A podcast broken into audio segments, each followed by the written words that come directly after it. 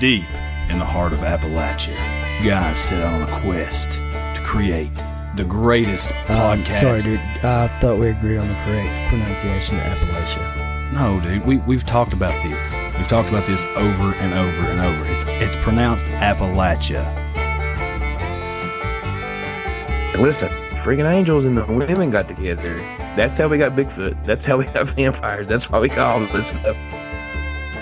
These ancient Appalachian mountains that are literally older than bones. There's old entities here. When you start finding out more about them, they start finding out more about you.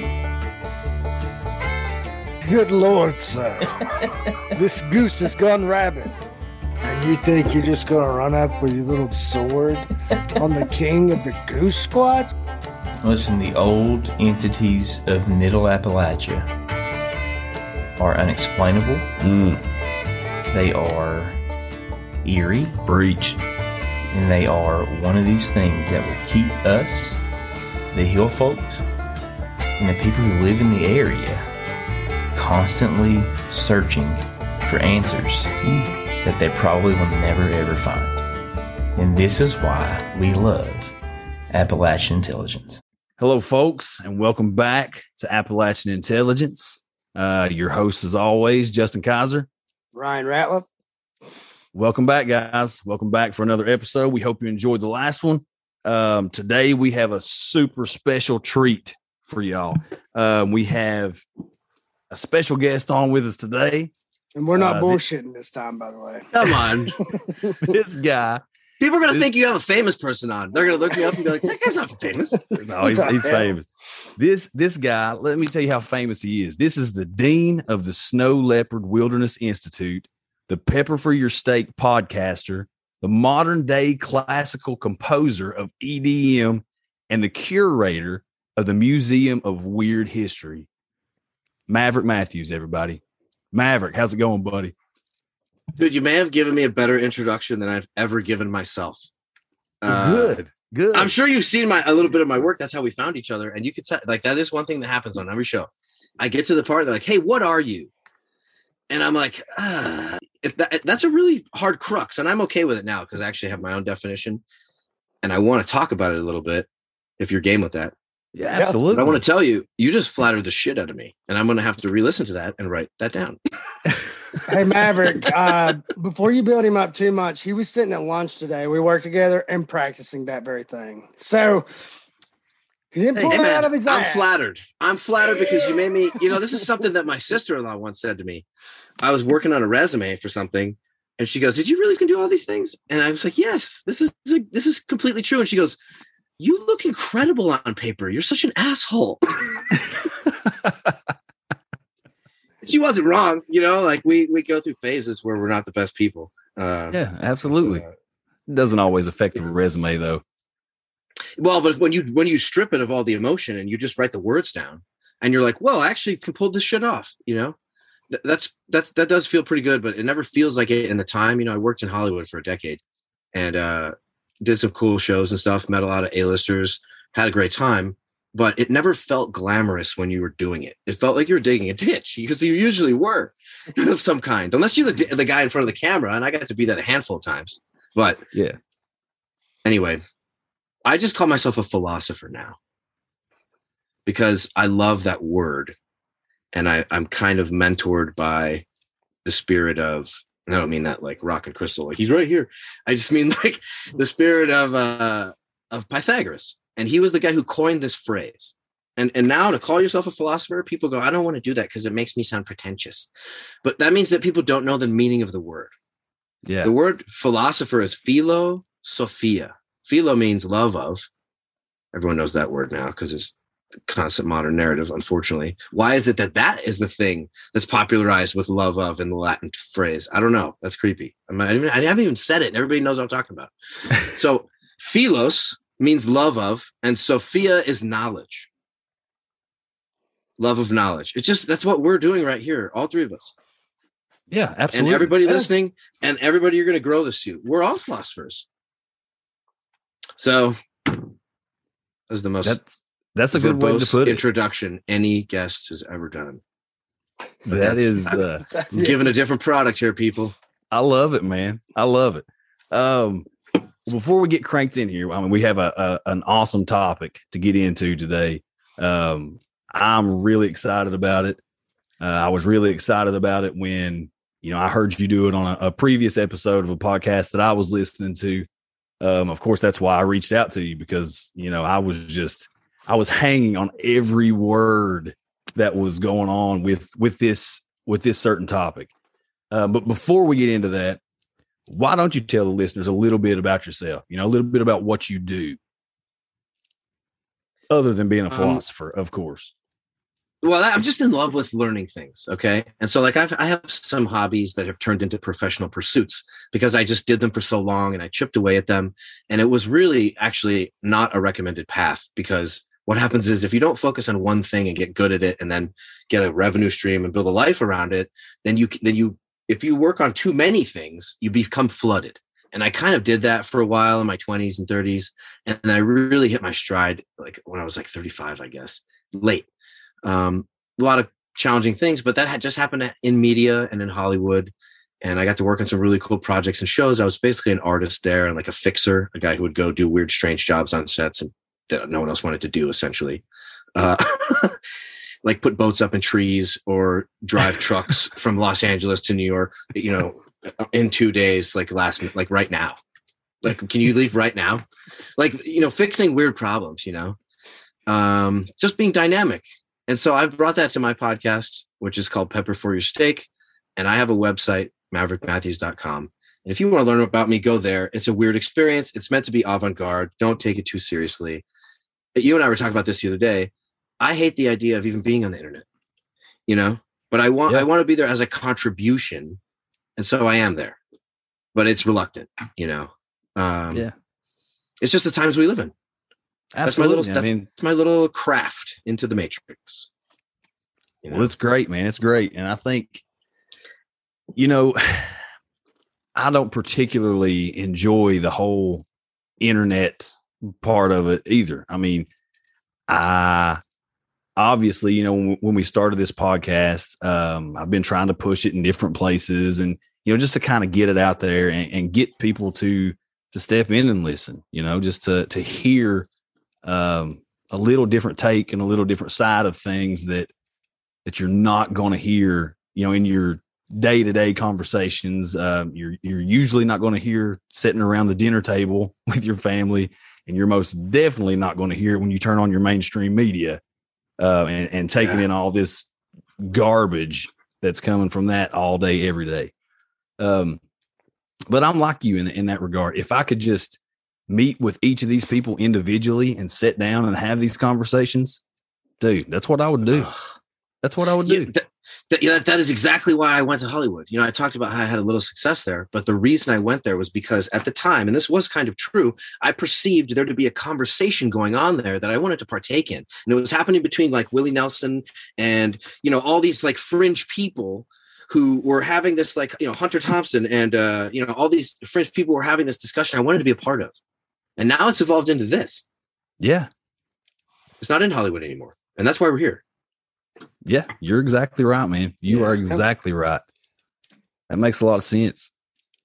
And I would rather be putting circle. stuff like this out on the internet. But to me, social media is the root of all evil. When it first, you know, Facebook and all that came out, I thought great way to keep up with my old military buddies, friends from high school, but it just turned into basically small town people sticking their nose where it doesn't belong and fighting constantly.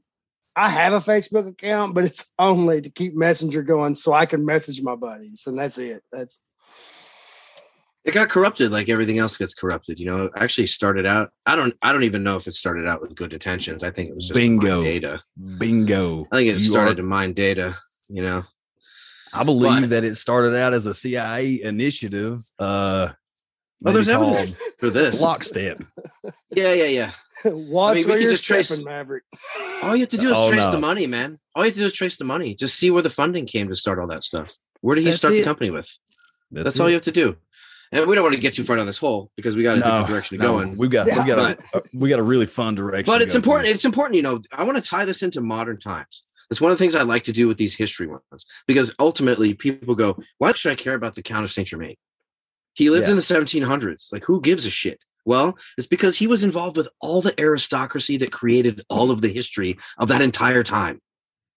And he was an alchemist, and he was a Renaissance man, and he was like maybe the ultimate human being. Okay. Uh, there were there were monarchs who called him the ultimate philosopher. Like, yeah, so all this shit ties together. Even what's happening now, we're all being manipulated psychologically. That's that's you know the war has moved into the mind, and so that's why philosophy has become so important. Is because Yeah. we have to fall in love with knowledge. Because a collection of knowledge leads to wisdom, and a collection of wisdom leads to compassion, and a large collection of compassion leads to love, love. and that's how we connect again. That's great. So- Okay, here we go. All right. So where do you want to start, man? How like what, you know? Did you guys do homework? What's going down? I looked I've up done- as much as I possibly could. Um, I got the background on him, and I got when he was deceased. and I was like, I told Justin, I was like, listen, Which man, guy? The Count of Saint Germain. Well, there's Yeah, been multiple. You know, Yeah. Well, I hope there was I at least the right there one. was at least two in the 1700s, and like this one of the books I'm going to read from today, uh, actually talks about. He's they're like, hey, we want to warn you. There was this other Count of Saint Germain in the 1700s, and he was kind of a criminal, and uh, he he gave a lot of the bad reputation stuff to this guy's pedigree. So well, watch out for him, and they talk about him a little bit. But anyway, there's and then there's the guy from the 1970s. Yeah. We, won't, we probably won't even get to him. But uh, you know, so yeah, I want to hear what you all want to start with. What do you want to get into? Look, man, I say, uh, well, I mean, this is just me personally, my opinion. I say you just, uh, you, you are, you know, far more about this topic than either of us. So I'm going to let you dictate how we run this, how we Let's go. just start with the. We'll do it classically, like a school, but it won't be a TED talk. We'll keep it fun. So feel free to interject, interrupt me. I'm very verbose. I get. I tend to go on these energy rants. Don't be afraid to stop me. So hey, that's fine. I'm uh, gonna here write we go. down my questions and then I'll ask them later. No, There just ask go. them when they come up, man. Because then, because then we'll get a. Because I I've done this before. I sort of know where I'm going. Uh, I just like to keep it fresh, you know. Yeah. Awesome. And I want to get to Yeah. some new shit that I haven't talked about. Hopefully. So Absolutely. Absolutely. okay, so let's give a basic idea of the the general character we're going to start talking about because, um, i- i- unfortunately, this man is very complicated. So I mentioned earlier there was more than one. Um, it turns out a lot of people have used the name the Count of Saint Germain. You know, from at least uh, the seven, 1779 all the way to the present in different forms. So we heard, you know, there's a there's a bunch of internet videos about a guy in the 70s whose story is very fascinating. And then there was another guy um, in the 1800s in um, Louisiana, in New Orleans. And then there was another, uh, you know, there's been multiple. And so we, the interesting thing to do is to try to tie them all together. But I think that's too big a scope to try to cover today. Uh, and so let's start with like the basics with the most, uh, there's one character who appears, you know, in like the middle 1700s and disappears um, like late 1800s uh, who ha- we have the the largest amount of information on from first person sources. Okay. So he's Sounds the most reliable uh, like character we can evaluate. Because I can screen share some pictures of people. We can do whatever here, how we want to do this, but or people can just look it up. You know, the, I'm going to quote from people's actual diaries and shit Okay. you know, people who are very famous. And this is another thing to take into account. The person we're going to be discussing, it's not like, hey, Frank knew this guy that was 200 years old. Did you know that? we're talking, we're not talking about Frank, okay? We're talking about the king of France. And most of the best record that we have was his official mistress, Madame du Pompadour. Okay, right before the French Revolution, which he was involved in deeply. Which is a So- great name right off the bat. Du Pompadour. Yeah. Oh my God. The names for It's- some of these characters, bro, are. I mean, history's so fascinating because it just becomes the best movie. You can't write a movie this good. You can't Yeah. do it. It can't be done. We're doing an impression of this when we write movies. so we can skip the movies. Get rid of that Marvel shit. It's ridiculous. Just look at history. Just take Look it at all true in. heroes and stop being told what heroes are. Just look Yeah. at real ones. Look at real Yeah. graceful people. This is where I become like the sermon because I do give a Hey. sermon more than I give like a TED talk. It's all right. It's all right. I love sermons. Sounds I go to church. I go to church every Sunday. Okay, so let's and talk uh, about the- prays for me while he's there. Pray for me too, man. I probably need the most prayer. Hey, I have been. I've been praying for both of you guys. Ah, I appreciate it, man. I'm not even particularly religious, but uh, I do believe in the focus of prayer. I think it's completely real. Absolutely, it is. Yeah, yeah. Um, okay, so let's talk about uh, medieval or, or Europe during these times, 17, 1800s. Um, what you have is not necessarily like super definitive country border lines, although there are obvious borders everyone knows. But within those countries, you have a collection of all these rulers who have people working under them, like serfs and everything, the peons of society. You know, the in Italy, in Italy they were called the popolo minuto, which means little people, because they were actually diminutive. They were smaller because they had bad nutrition.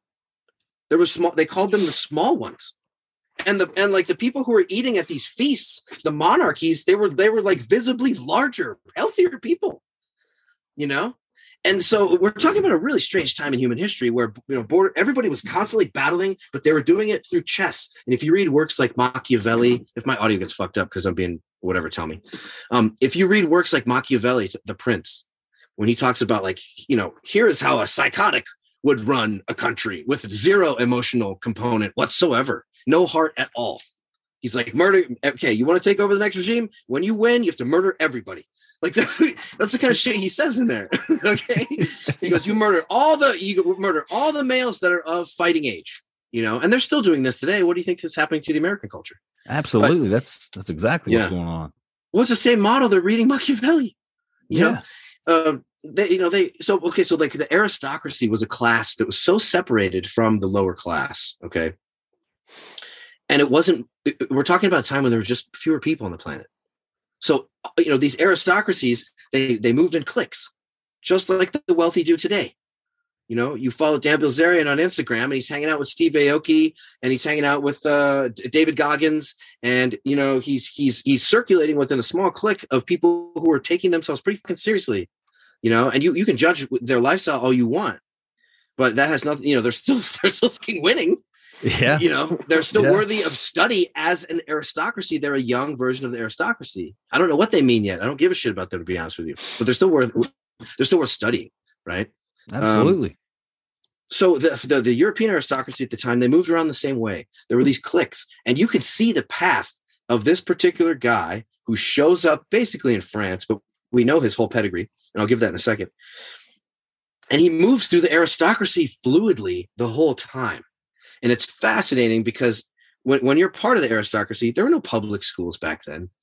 You didn't go to you know public school at any age. You was you either had the money for a private tutor or maybe there was a, a community group of people who were like let's teach the kids something but mostly it was like you're going to apprentice under whatever your family does or whatever's around you or god forbid you're an orphan you know you're going to be a slave essentially you know uh, and so but if you're in the aristocracy you'd have private tutors you know and, and possibly the best in the world you know yeah. and so we're talking about a difference in the potentials for people. So, like this dude, the Count of Saint Germain, was accused of doing a lot of magic in front of people. But any technology that you put in front of people who don't understand it is going to be perceived to be magic. Magic. Yeah. Yeah. Absolutely. They're still doing this today. It's psychological magic because there's a spectrum of intelligence and there's a hierarchy. And this dude, you know, you have to be initiated and ingratiated to the hierarchy. Why? Because they have the libraries. They have all private- the knowledge. libraries. What does the Vatican have? Private the libraries. largest private library in the world. Yeah. Why do you think they're the biggest power structure? Because So- they have all, all the knowledge. Okay, so who is this guy? According to this particular narrative, he is the son of the last monarch of a small country which has been disappearing and losing ground because all of its you know uh, leaders basically one by one got picked off and like it's basically getting absorbed by austria and it's called transylvania Boom. Already. I know and then I the knew plot this is where this is thickens going. Dun, dun. Dun, dun, dun. So this count, the Count of Saint Germain's father was named Count Rakosi.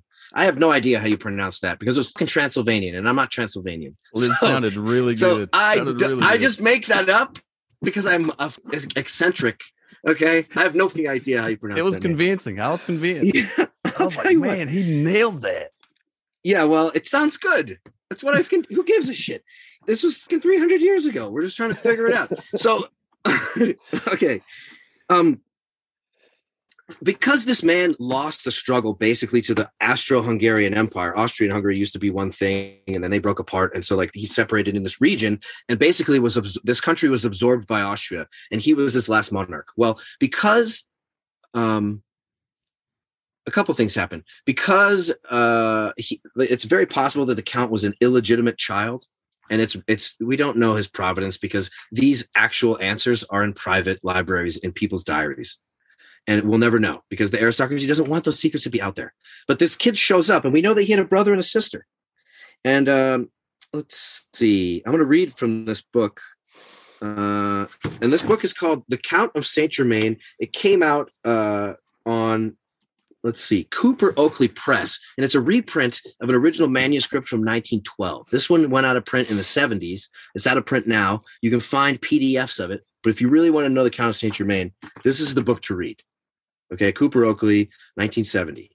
Um, and so I'm going to read a part here. Okay, is that cool? Yeah, absolutely. Okay. Excuse me. And so this is actually supposedly from his own words. And then we're going to break this down. Okay, it's a quote. Some curiosity may be felt as to its history. I will trace it with the utmost truthfulness, according to his own words, adding any necessary explanation. He told me that he was 88 years of age when he came here, that he was the son of Prince Rakosi of Transylvania, and that his first wife, Atekeli, uh, that uh, yeah, oh excuse me, by his first wife, excuse me. He was placed when quite young under the care of the last Duke de Medici, Gian Gaston, who made him sleep while still a child in his own room. When Monsieur de Saint Germain learned that his two brothers, sons of the Princess of Hesse, had become subject to the Emperor Charles VI and had received titles and the names of Saint Carl and Saint Elizabeth. And of course, what that means is his two brothers got titles, but he's an illegitimate child. So he's not going to get a title. He's not yeah, going to get a title. So he names himself. He said to himself, Very well, I will call myself Sanctus Hermano, the Holy Brother. And that's where the name Saint Germain comes from. It's a spoof title. It's a- that was a, a- question that I had. Yeah, it's a spoof was- on aristocracy. He's he's basically you know lampooning aristocracy. I'll be the holy brother who didn't get a title. How fucking cool is that? Yeah, that's pretty. I mean, it's Kid, like, he's he's a kid getting a title, and he's like that smart already. I mean, it's like Robb Stark declaring himself king of the North. I mean, just like that. Yeah. We see how that worked out. so we know the providence of this guy. He he was the the you know the lost heir son, and I don't know if you noticed. I kind of tried to enunciate on this here, but like, did you notice who he was raised by? Because The they took him away from his family.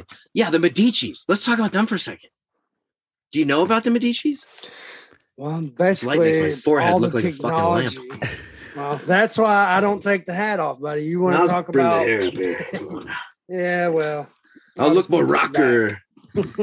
rocker. okay, sorry. Now it's because I was reading. Sorry, I'm just being a douche. What were you saying? Mine's male pattern baldness. I I have receding hairline, so I'm dealing with it. So uh, we, we're all fighting the good struggle, man. Mine's in full retreat. You got to go Joe Rogan then. You got to just shave that shit off. He's got the good advice. I just haven't cut my hair, shaved my face in weeks because I've been lazy. well, yeah, look at mine. I mean, this is like I'm like a fucking hermit up here right now. Sorry, we're off the train. Train's off the rails. growth, growth. Um, the Medici's. They brought us most of technology, right? Not technology, art. Art. I mean, they did a lot of Art. technology, but like, okay, you have to, okay. So the Medici's were a banking family in Florence, and actually, Gian Gaston was their last heir. This was supposedly when this family was sputtering out, so to speak. And unfortunately, I wanted Gian Gaston, the guy who supposedly raised the Count of Saint Germain. I wanted him to be like the Gaston from the Disney movies. That's where they get that character, Gaston, Gaston. That's where he comes from.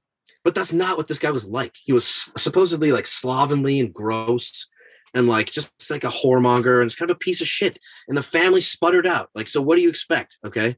It's not dissimilar to the Borgias, but if if if you if you look into the the that family's peak, family's peak is what gave us the supposedly what we consider to be the greatest works of art in human history. People don't realize Leonardo, Raphael, Botticelli, Donatello all lived in the Medici mansion. It's not that they made art and those guys bought it. They lived there in Wow. order to make it. That's where the David was. I mean, just just that's like George Bush having the David, and when he dies, he's like, "Okay, now y'all can have it as a statue." Like, think Yeah. about that shit. Yeah. Yeah. Well, okay, that's- so I- that's the that's the level of aristocracy we're dealing with, and, and you know, you know, I tell you what, what's happening in America right now will be political for two seconds. You know what they are thinking? They're ti they're trying to tiptoe back to that. Billionaires like Bezos, they're like, we want, I want that shit back, Yeah. where we have all the best shit, and Yep. y'all get it later. Yeah, you're exactly That's right. the truth. You're exactly right. I mean, I don't have a I don't have a rocket ship that I'm flying into uh, an an orbital flight, you know, just in my backyard. Well, it's not one thing anymore. It's all best things, Yeah. and it's ridiculous. All best things. Yeah. All. That's like that's like being a king. How's that any different than being a, a king? That's you like n- nothing ever. You can literally decide anything. Buy that island. Okay. It like there's no limits to your to your experience, and Yeah, that's where your right. brain starts going going wonky.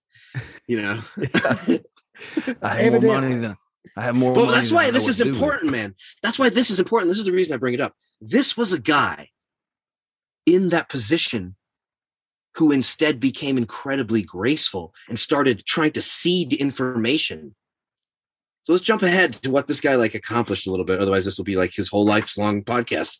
But we don't want to do a podcast that long. But what I do want to, I just, it's important to know where people come from because if the last of the Medici is raising you and they're the people who had the King David in their house, they also have a special library Yeah. they also might have access to like i don't know the elixir of life which Absolutely. the count claimed to have Yeah. at different points and it's in madame du pompadour's journals it's in so many journals That's crazy. yeah Crazy. crazy. okay so he was raised by some incredibly incre- he was raised by the elites substitute any elite that you know and then you'll understand what kind of what this guy went through it probably you know and it, and it mentions in here i think this is fascinating because i have kids they make a point of saying as a child he was made to sleep in his own room because back then that's not what children did they slept with their parents and that has been the norm for most of human history. And the idea that you put them in a cage instead and let them cry it out that's satanism. Yeah. i mean and i only use that word because people are familiar with it in terms of like our audiences but like you can you can call it whatever you want. It's an expression of evil to be like put your child in a cage and walk away from it. And that's the paradigm that they're oh you want to give your child the gift of of crib sleep or whatever it is and it's a complete lie man my kid you know he slept he sleeps in bed with us and the most beautiful thing in the entire universe is waking up next to your child Yeah. I agree. I agree. My five year old still sleeps with us every single night. i'm not saying they have to do it forever but i'm saying when they're very little yeah. very absolutely. i'm talking very little you know and in the very beginning it's not it's kind of dangerous you got to be careful because you're exhausted and they're up every two hours and like you have to put them somewhere but it's not in a cage somewhere else there's a Yeah. there's a there's a there's a way to make that human. But and so they they mention that in here. And so we know this guy had you know all the challenges of the strangeness of his era yet he became this incredible illustrious gentleman who could play the violin play the piano could paint spoke like 12 languages. Uh you know and anyone would test him on this. There's another famous story in here and this is really resonant with like leonardo because i think leonardo has a story like this. They wanted to test him on his like you know physical mastery and he wrote he he composed a poem from scratch okay with both hands on two separate sheets of paper and uh, so according to the story they were identical you couldn't tell what? now fuck That- yeah Now that, that's a level of physical mastery most people think is fake. But now I, I give this to you. Think about how long it takes a baby to learn to walk. Yeah. Maybe if you had nothing but spare time on your hands because you were 400 years old, you'd be like, should I le- learn to write with both hands? Maybe I could jerk off with both hands. Yeah, man. I mean, it's it's I mean, this is a cool mind experiment. man. We have to indulge the idea that this guy may have been a couple hundred years old. The most famous story comes from a woman that he meets over and over, Madame Pompadour, and he sees her in Venice, and he sees her in uh, France, and and she manages. I don't think she met. Yeah, no, she she didn't. She wasn't part of the revolution. She died. She was uh, the she was the mistress of the monarch before the king of France, who was executed, Louis the Sixteenth. Okay. Okay. Um, he she was the mistress of that. So, but he was best friends with Louis the Fourteenth, Louis the Fifteenth, Louis the Sixteenth, and it, it, it- like how how's that possible? yeah. That's uh You know, and it's not like we don't have any evidence of him. In the British Museum, they have his compositions of music. In the British Museum, they have letters from him. In the British Museum, they have uh, his book. He wrote a book. wow. It's it's in the shape of a triangle, and the the writing in it is just a kind of weird, esoteric, alchemical poetry. So it's, an- it's Really? important. Yeah, and you can't even understand what it means. I have a picture of it. You, you look it up and pull a picture up. It's it's called the Most Holy Trina Sophia. Oh, there's that word again. Sophia. What's Trina? Three.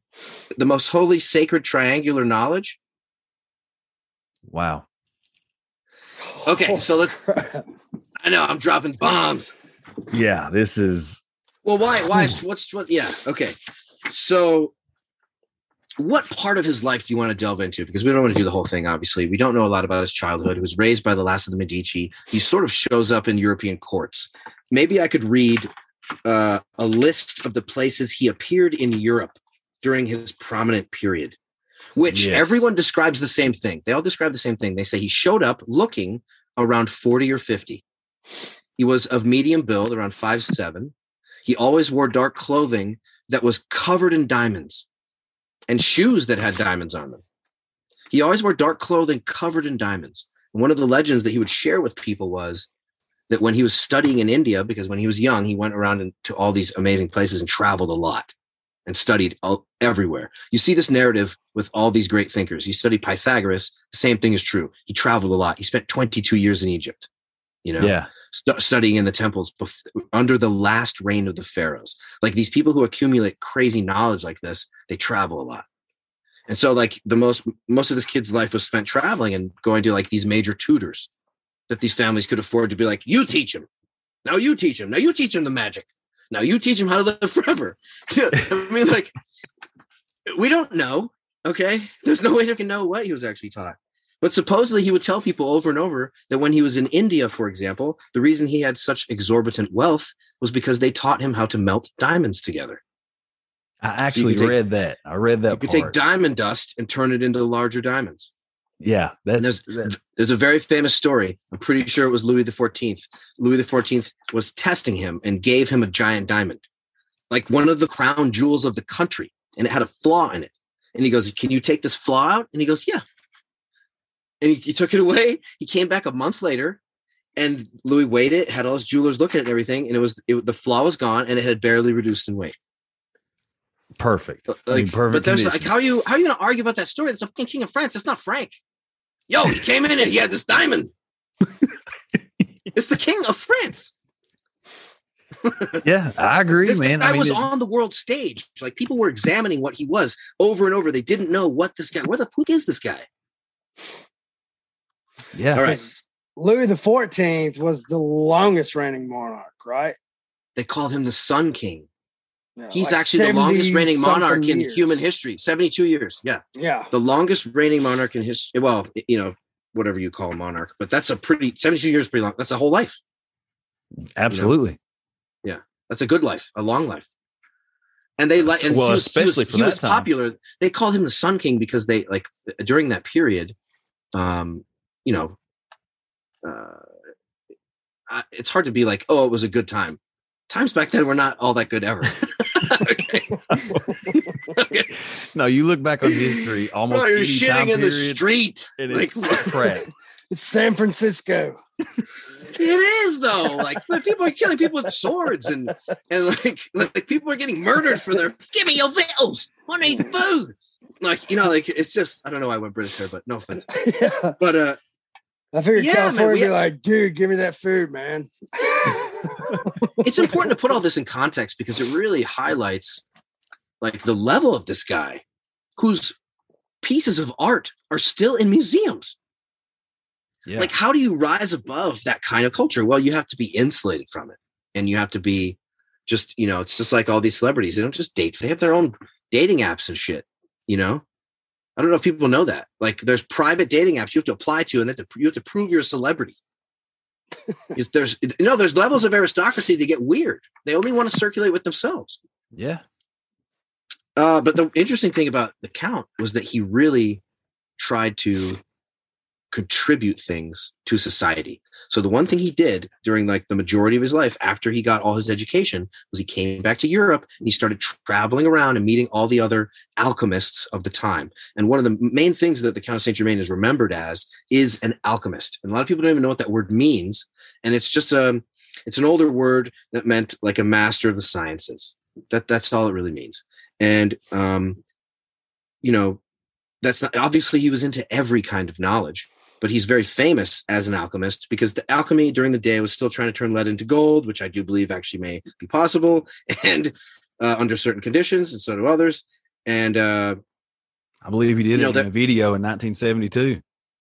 Well, that's I mean, I, video is always questionable, right? But like, I think certain things all of a sudden create like crazy wealth. Like when the Templars came back from being under the Temple of Solomon, we don't know what exactly it is that they brought back, but one of the ideas is that they may have brought back knowledge, a sacred Yeah. kind of knowledge to do alchemical things. And then all of a sudden, the Templars start dominating Europe. And the, and the Vatican goes, you know, we have to crucify these dudes, and that's where Friday the Thirteenth. Friday the 13th. Absolutely. right so so but like where but one of the main things about the templars is we don't know what that secret that they got under the temple of solomon was like there was a secret knowledge they got and it made them extremely wealthy maybe it was fractional reserve banking i don't know But-. Whatever it was, it was. but this guy had a secret wealth and everybody used to talk about it constantly because he was with the richest people and he just did nothing but travel and his clothes literally had diamonds on them The first rhinestone cowboy.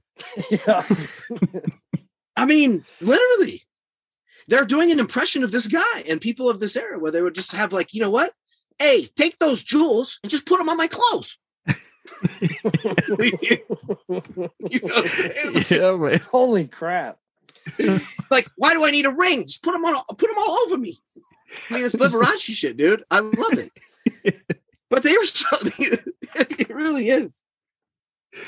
Okay, okay, let's get back to business. All right, some serious contributions. Let's read some shit here. Um Okay. Did I leave off somewhere? A loop? Did I did I there's a loop I leave open? Did I not close a loop on anything we No, talked no. I don't think so. I think No. you, were, you were just heading into, uh, well, what you're heading into right now. I think we're good. Yeah, what did he do? Why is he important? What did he contribute? We were talking about alchemy. Um, yeah, yeah, right. Thank you, thank you, thank you. Alchemy. Okay. A lot of stories of him doing weird tricks in front of people to convince them that he was indeed legit. And so these would have been in small sitting rooms with the aristocracy, people having brandy and shit, you know, smoking cigars, books everywhere. I mean, I want to be in these rooms. Sounds sounds like sounds awesome. People dressed in diamonds. Like, what the fuck is going on? okay. Sounds like a good Jesus time. Christ. Even every time I tell these stories, I'm like, God, what are we doing? Where are my diamonds? Rupert, Rupert, bring my diamonds. Um, I'll be able to say that one day. Um, okay, not for real, but I'll pay Rupert well in diamonds. Just paste them Um, right here on my shirt. Let's talk about some of these tricks he did. Okay, so there's one thing he did in front of Louis XIV. I talked about the diamond. Another one was he would produce a piece of uh, what? This is one famous incident. He he called it. Um, I don't want to say unburnable. What's the other word? Unignitable wood. It couldn't be lit on fire, but it was wood. And everyone's like, is but is it wood? We don't know. But but supposedly when you lit it, instead of burning, it would swell up and then immediately turn to ashes. What? It's just a fa- I have no idea, man. These are just the famous stories that are told about him. I'm trying to do the weird, rare ones that you're not going to see like on the internet. Do you know yeah, what I mean? Yeah, yeah. Because there's you, th- nobody wants to read that shit over and over. Um, and obviously, I can't t- even begin to scratch the surface with this guy. Let's talk about basics, how he functioned. Never ate a single meal in front of anyone. When he showed up to the aristocracy court, he he was 40 or 50, and he spent at least 80 years in the French aristocracy on record, and was also on record saying, I'm several hundred years old and I'm very tired. So I'm going to go rest in Nepal for about 80 years. And you won't hear from me for about 80 years. Right before he vanished. so like a curtain call. hey, see you guys in hundred years. I'm out. But like, okay, so let's see. I went, you know, I've been I've been in Nepal. Like, what's in Nepal? Why would he mention Nepal? Because there is a story in Nepal, a sacred scripture, if you will, in a lot of their sacred texts that talk about these places called Bayul, which are uh Xanadu. It's like a paradise hidden in the Himalaya. Now, if you've been in the Himalaya, those mountains are ridic- ridiculous. Yeah. I mean, like, and, and you there could be something hidden there. They can't even fly planes there. We don't know what's there. It's not they. It's not that they can just do an aerial survey. Okay, there's always cloudy. You know, you can't get close. Shit gets destroyed. They can't fly helicopters in there. They can't fly planes. You know, if you want to get to the Everest base camp, you have to make. You know, they can't. They fly this puddle jumper over there. This this like eight seater airplane, and you're like, what? Don't, don't you guys have bigger planes? Like, why don't we? And they're like, the weather's bad. We're not going today. And I'm like, yeah, we're, we're not. You know, they crash all the time. So we're talking about a part of the world that's still pretty cool and isolated. And back then in the 1700s, you know, anything's possible. So, and there's multiple characters throughout history who talk about these places, these Xanadus, these mythical uh, rejuvenation energy centers high up in the mountains. Even the Tibetans have it in their language. The Tibetans talk about it. Everyone up there talks about it spiritually. They're like, yeah, these are these secret hidden places. They may not be on the same energy plane. Wow. I don't even know what that means. No, me neither. You could just so like it could be a cave entrance, and then you go into another energy field where like you're being recharged and it's paradise. That seems outside the realm of human possibility and some very rock and crystally Sedona type shit. But like I've seen weird things in this world that blow my mind. Don't you think there should be a crescendo kind of event if that's what human nature is? It's a scale. yeah. Just like, and I don't even think it's that weird that this dude can live a long time because I actually believe human beings live on a spectrum. Some of them don't live very long at all. And because that's true, the opposite has to be true. What if some of them live a couple hundred years? It's talked about in every major book. The Bible, Noah's 600. Absolutely. Well, Methuselah was what 974 These years are just old or something? outliers. They're just outliers. They're just outliers. Yeah. So I think this guy was a true outlier. But that's how his story kind of crescendos, not to be a spoiler alert, because guess what? It starts up again 80 years later as a new guy because he just changes his name, maybe, and goes to another part of the world where nobody recognizes him and then fakes his death. I think his You know? name is Elon Musk now. No, because you know why? Elon Musk doesn't act with any grace and he doesn't have moxie. Everybody writes about this guy in their journal. These were the mistresses of the kings of the world, and they're infatuated with a guy wearing diamonds. Okay. so they're writing about him in their diaries, like, oh, he's so witty and he speaks his languages. And ah, my God, they, he, it's ob- he, you know, it's obvious that he hid his dalliance as well, but it's also obvious that all these women were were ravenous for him. just because he- infatuated with this guy. Well, not only that, I think he had a lot of like relationships that he did a good job hiding. And he didn't manage to piss anybody off because it did it so gracefully. Yeah. He might have been the most graceful person in history. He's wearing diamonds. I can't get enough of that. Yeah. He's wearing diamonds. His clothes are covered in diamonds. Well, Just didn't imagine if you learned to melt diamonds together. You could make money out of nothing, out of dust, out of diamond dust. Yeah, Like, absolutely. you could take two diamonds that were like half the price and then combine them into one that's exorbitant. You would have an unlimited amount of money. But then he joins, you know, he was in the Freemasonic Lodge, which was responsible for orchestrating the French Revolution. He's on the lists. His name's signed there. Hmm. And yet, there are journal article or uh, yeah, from Madame Pompadour where she's talking about how he's counseling the king and trying to get him to prevent revolution. So it's kind of like he's playing both sides of the, That's of the coin. he there. always does this throughout history. But the contribution is usually him pleading and trying to get the good side. He does this in England. He does this in Russia. He does this in France multiple times. And it's very possible he was in Germany in 1776 when Adam Weishaupt was re- reviving the Bavarian version of the Illuminati. Wow. Wow. This guy's story goes so deep, we could do 20 hours. I'm giving you the highlights. Yeah, you dude. know?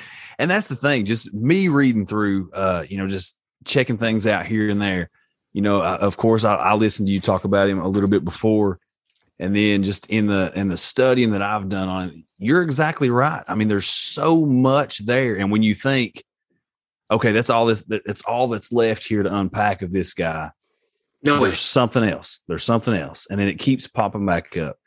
I mean it's just it's unreal and how many different aliases and and you know Yeah, he assumed a different name everywhere he went, and then he produced credentials backing up that name to that aristocracy. There's a story of him doing it in Russia and taking out this thing and being like, "Yeah, I'm I'm the Graf Tsarkozy, and uh, and I'm the guy who's like this. He was a Russian general, and he produces like all this information, you know. And then he's living with all these famous artists, and then he's he's uh he's hanging out with the mistresses of all the guys, of course, and getting Yeah. invited to the best parties. But when he goes to these parties, he's never, ever in his life recorded eating or drinking. He didn't That's eat in front of anyone crazy. ever. And supposedly, I read some sources that say his meals were taken to his room and they were of simple fare. That's the best description I could get out of any any of the sources, and I've gone through pretty much the ones that aren't in private libraries. You I know, I, think- I can't. There's no one more for me to go to. I think that I read um, the only the only food substance that I read that that people had documented seeing him eat was a form of oatmeal. Is is how they Basic described gruel. it. Yeah, that's it. Yeah. That's uh, it. uh, like, uh, and that's what makes sense that there's a gruel back then. That's certainly not the most nutrient efficient way to live. and I'm a carnivore, and I have a podcast called Pepper for Your Steak, and and I don't know, I don't know if I'm going to live to 300, but maybe it's because,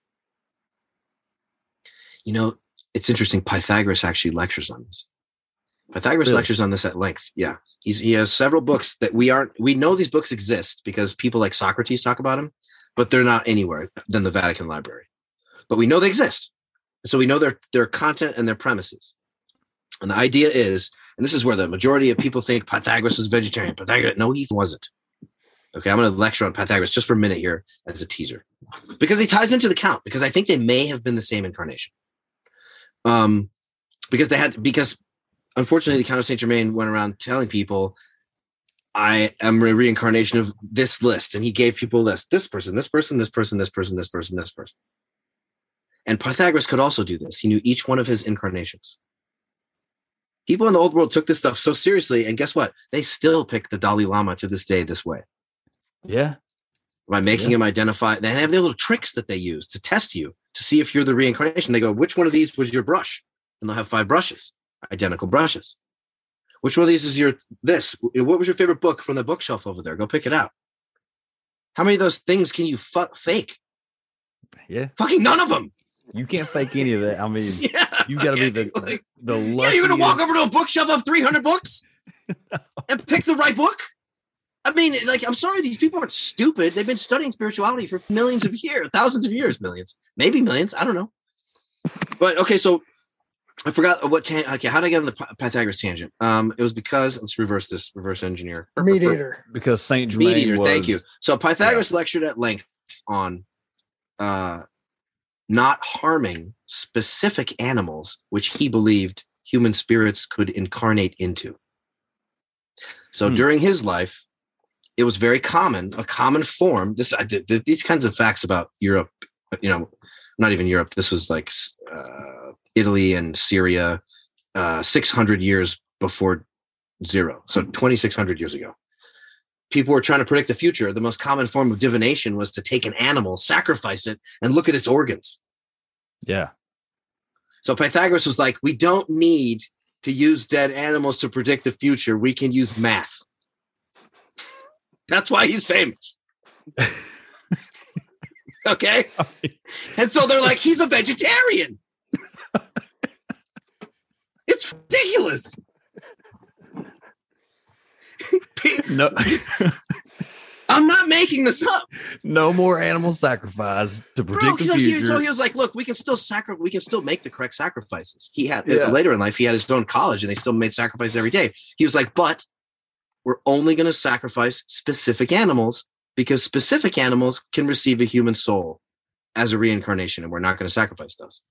Anything that was albino, for example, a white chicken, a white peacock, and anything that was out of the ordinary, like th- those are aberrant. That's aberrant behavior genetically, right?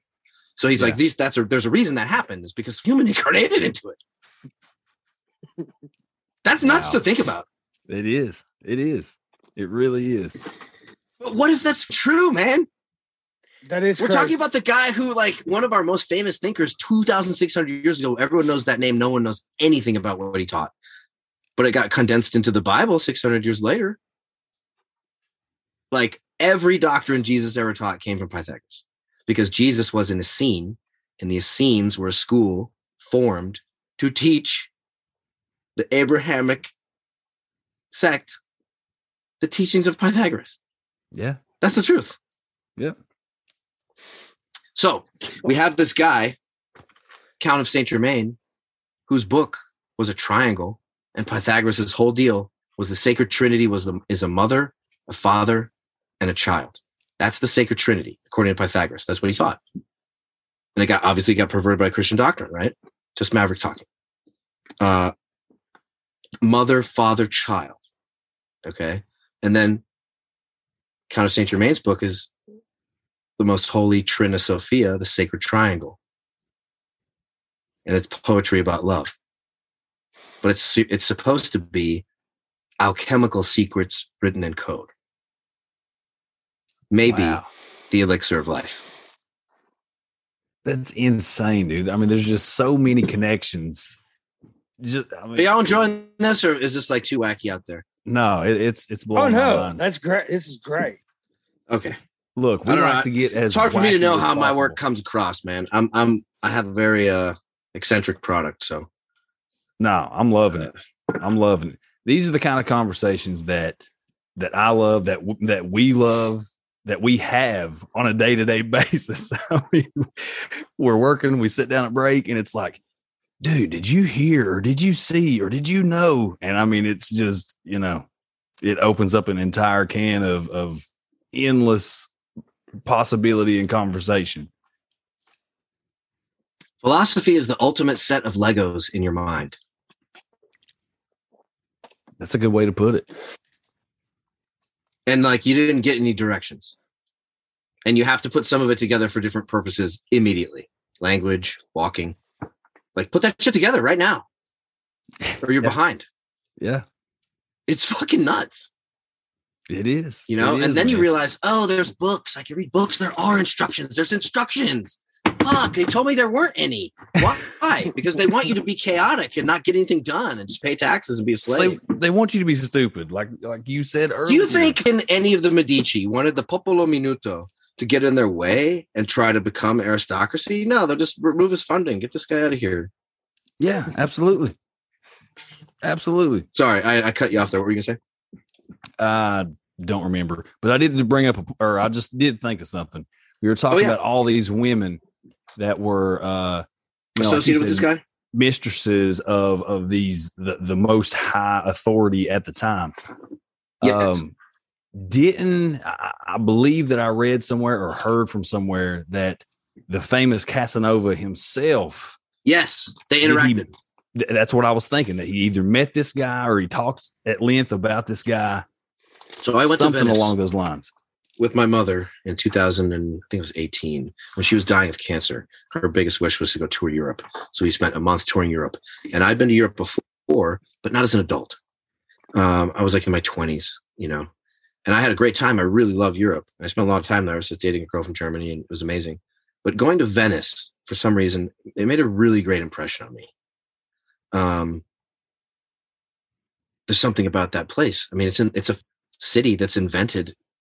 Everything's on poles. It's in the middle of bay. Yeah. It's flo- it's essentially floating, but not. It's just in a shallow bay. And so much crazy history. So many famous, famous, the most famous humans in all of history have walked through that plaza, you know, and been on those streets. And Casanova, I just developed a kind of infatuation with. In fact, I wanted to name my son Casanova, but uh, it got it got shot down early. um, so he got named Hunter instead of after Hunter Thompson. So which is it? But um, Casanova's story in itself is worth study.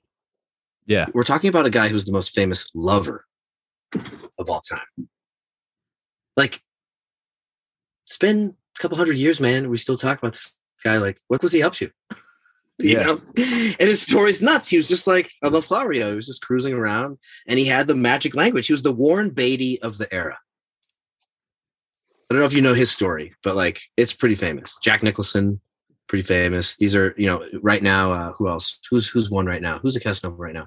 Uh, Leonardo Uh, DiCaprio. Leonardo. That's that's exactly what I was Google the say. women he's dated. Yeah. And I don't mean to be male centric. I just mean like there are these guys who this become George Clooney, probably the most graceful. You know, Yeah. I agree. but I you don't hear there. trash about these guys in the. You don't hear trash about Leonardo DiCaprio in the tabloids. You don't hear. No. You know, it's not like he's getting drunk, pissing on women, hitting people. The guy's acting like a gentleman. Yeah. And so I have no qualms about the way that this guy has chosen to live his life. See, and that's what Casanova did. That's what the Count did. They were the Leonardo DiCaprios of their time, wearing clothing made of diamonds. Yeah. Diamond. Imagine if. Leonardo, imagine if fucking George Clooney walked in. Da-da, da-da, I sold my tequila company for $750 million. dollars, Diamond clothes. But he would just be like, all right, they're having the yaks. I mean, they're no different, man. No, you're right. And I don't. I, mean, would he's- never compare them to people like Jeff Bezos. I would never compare them to people like that because that guy's like, he, he- I don't. He, I don't want to fault him, but he's just vanilla. He's Well, not. He's not striving to be a gentleman. Yeah. it- it's one of those things like It's you- a matter of class and grace. Absolutely absolutely and grace discipline. grace is the big thing there and, and i think with grace that ties hand in hand with with charity you know you, to be charitable to want to leave Yes, something uh, some kind of but you're even being charitable with your appearance by dressing nice for others, yeah not to be absolutely. fancy, to look nice. absolutely i agree with That's that That's fascinating. And I always pushed against this. People when they're young, they always push against this. Like, I don't need a penguin suit. You know, like it just looks dumb. Who cares? And they're not wrong, but you could just do it your way. yeah Do it your way. But mm-hmm. like it's the reason that whole trope exists at all. Clo- the clothing trope as a as an archetype of visual display. I mean, it's the peacock, right? And Yeah. and you can take it in so many different directions, but we know which peacocks are trashy. And we know which peacocks are graceful. Yeah. And you don't have to say words. This is something I talk about with modern art because I can hate modern art because I think it's mostly a medium of exchange for money laundering and bullshit. if you have to explain a piece of art, it's not art. i agree Exactly. Real art doesn't need an explanation. You look at it and feel something immediately in the core of your being. And everybody who writes about this guy said that he has a kind of charisma that when he was there with you in the room, it felt different. I believe this is something we can all cultivate. And this is how we take our fun, goofy podcast and think about it in our individual lives in an actionable way. Charisma is real.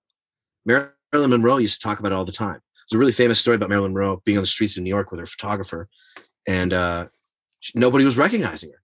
She had just kind of dressed down, and she was this is just at the height of her fame. No one was recognizing her. It was blowing her photographer away. And she goes, "Oh, do you want to see her?" And she goes, "He goes, what?" He goes, "Do you want to see Marilyn?" And he goes, "Yeah." And she just took a pose and got. They had to have the police get them out of there. They had they had to be escorted away by the cops. she got she got mobbed. mobbed. She could turn it on and off like a light switch. yeah i mean that And unfortunately, she was the trope of the modern courtesan. You know, we know what happened to her sad story. It's heartbreaking. yeah it is Um, but the Count It was one of these people who knew how to turn that on. And then, in case it didn't turn on, I'm not going to say it again. You know what I'm going to say. Um, Just put them diamonds on your clothes. That's That's all you got to do. it's hard not to be graceful wearing diamonds. It's uh let's see. I'm with you. I'm with you. So where should we go with this? What do you guys want to know about? Think, of- tell me stuff that came up with, and if just your tiny cursory research or anything that I mentioned you're interested in, or like all the know, songs he anything. wrote. And by Yeah. the way, the songs he did in English kind of explain where Casanova was going with this. Uh, the maid that's made for love and me. Uh, Jove, when he saw my Fanny's face. Uh, it's not that I love you less. So apparently that was his side chick. And gentle love, this hour befriend me. Like he by the way he wrote four english songs seven violin solos uh six trio sonatas 42 italian Yeah. arias this most of that's in the British Museum. this guy is the more we look into him he's blowing my mind here Well, it's hard to even imagine a human being like this. Like, how much would you give to hang out with this guy? I would cut Oh, a finger yeah. off. Yeah. Like, what kind of human experiences can you have? And then when you become that person, imagine how attractive that is. Just imagine. Absolutely. Absolutely. You could use it in any situation that you that you're ever in. Ever. So I mean, imagine this is this is the Maryland thing. You have managed to craft a persona which is so attractive it gives you ultimate power. Yeah. We should all be trying to do this You should. just for the sake of benefiting the human race to better everyone. And, I, and the fact that it's not a narrative is not a mistake. It's intentional. It's fluoride. It's soy. It's everything. Okay, we know that we're. T- I'm, I'm I'm so tired of even talking about it. all. Yeah. it's obvious. These aristocracies never went away. No, Do you think they want to stop wearing clothes like that? I don't think so. No. They're not gonna quit wearing their diamond clothes. You kidding me? So it is fucking awesome. I, something struck me just what you just said, though. Hold on, what was it? Uh, um, I may have forgotten it already, but anyway, yeah. So we can go in any direction you want with this. Um, I could read some more quotes, or we could just I could just tell some more stories, or uh, you know, Well, well, this guy, I don't know we could talk about a different. We could talk about the other incarnations, which are interesting. The guy from the '70s is pretty interesting because what's mostly interesting about him is his death is very mysterious, and then the guy in New Orleans. But New Orleans is its own episode completely because that's that place is yeah, New Orleans is there's just a different kind of energy there. I mean, it's with with everything. But I'm thinking it might have been the New Orleans incarnation of this guy. Was that the early like early 1900s, like 1902? might have been 1800s. Okay. I think I can't remember if I read or if I heard like I've tried to pour as much time into this guy in the last couple days. But wasn't there some kind of actual police documentation? I'm thinking like you said either the- the late 1800s or early 1900s um to where he, there was some kind of party or something that he was hosting Yeah. so Uh, like basically this basically these eh, you know these folks show up in New Orleans that he's calling himself the count. They're very lavish, they have tons of money. Everything fits the same description. Um, and he starts throwing parties to basically ingratiate himself to the local gentry, the people who sort of run New Orleans, you know, the southern whatever you want to call them, aristocrats. Um, and so basically the way that you do that is you host lavish parties. We all saw Great Gatsby. Yeah. If you want to if you want to circle around you the richest people eh, you know in any clique click, you know you just have parties and they come. I've circulated in a few of these in hollywood not not any crazy ones but like that's how you meet people because you you want them to come to your party so you can meet them. It's like a social thing. It's not like you go hey jack nicholson let's have lunch like i don't fucking know you but if he comes to a party you have and there's other people there so that you're verified by the aristocracy then you're like, oh, I you know I feel normal being here. I can ingratiate myself to this person. So the count's doing that in New Orleans, and then some weird shit happened, and I don't know the details of that because they're not very well preserved. Um, and this is why he gets like at different points. Here's the thing: we haven't even touched on this. I did a two hour podcast, uh, Rima Faye's podcast. I can't remember the name of it, but it's out of Australia. Her name's Rima Faye, though, if you want to go check it out. Another podcast on the count. And uh, she's doing a brand new show too. She's going to be just as successful as you guys. You guys are both approaching it the same way. Very different podcasts. Her podcast was all about the possibility that this guy was a vampire. Yeah. And we haven't even touched on that. Well, as soon as you said Transylvania and uh, Dracosi, I was like, huh, that's pretty close to Dracula. I see where we're going here. But I'm glad you veered away and went into the actual historical part of it because, listen, my one of my It's just- favorite mythological mythology, all that stuff. I am fascinated to learn about it, read about it, listen to things on it, ghosts and all that. I do not believe in one single hint of that stuff. Now, What stuff specifically? paranormal, Vampires? um, vampires, cryptos, things like. I do want Sasquatch to be real, by the way. But Well, Jane Goodall, the number one primate, you know, scientist in, in history, believed that at one time that you know, and now we all we already have the archaeological records in Asia of uh, you know Gigantopithecus, so we already know that it's real. We know that there was a land bridge from Asia to North America. So it's not a question of whether or not it's real. It's a question of like where's the evidence? Has it been absconded with by the Smithsonian? Very, likely. Um, are they an arm of the Vatican to enforce the doctrine that all humans were created like in one format forever? Absolutely. Although now there's like 38 different human species from Homo florensis, which is like a miniature person, to giants. So it's not a question of whether Bigfoot existed. It's like when do they stop existing or do they still? Because we have evidence for, of one for 100,000 years ago that was, you know, 15, 18 feet tall, giant monkey. But Now, Then see, it would have had to have evolved though, because I went over this with Justin and my dad, because they were hominid, whereas bipedal beings such as us with family structures are hominin. Gigantopithecus was not bipedal. The, what do you I mean? It think- used its arms? yes. They So weren't big. They weren't long enough. Look at the picture of that thing. You think it, we want it crawled like an ape, you mean? Yes. But I don't care how Bigfoot walks, you know, but like over over a hundred thousand years of evolution, didn't we learn to walk? Yes, and that's that's the thing I was saying. It would have to have evolved specifically for that purpose. Yeah. Now we're on to Bigfoot from the Count of Saint Germain. I can Yeah. this back in. And That's okay way, though, because all these things matter. Like they all tie together in a certain way because we're exploring what human beings believe is possible in their reality. And my whole argument is that something has been hidden from us in terms of our possibilities intentionally. Um, you know, Sam talks a lot about this. Sam Tripoli. Uh, if, if we don't know how special we are, we can't leverage it. What if we could all live to 300 years simply by not drinking any alcohol or combining alcohol with the fluoride in the water or combining alcohol with the fluoride in the water and one other thing you know that's the premise of that very first batman movie is that none of the products the joker was putting out by themselves were poisonous but when you combine them they were deadly and that's what's happening in our society. Yeah. um, and people pretend every day that's not you know? And uh, i don't know that if you only eat gruel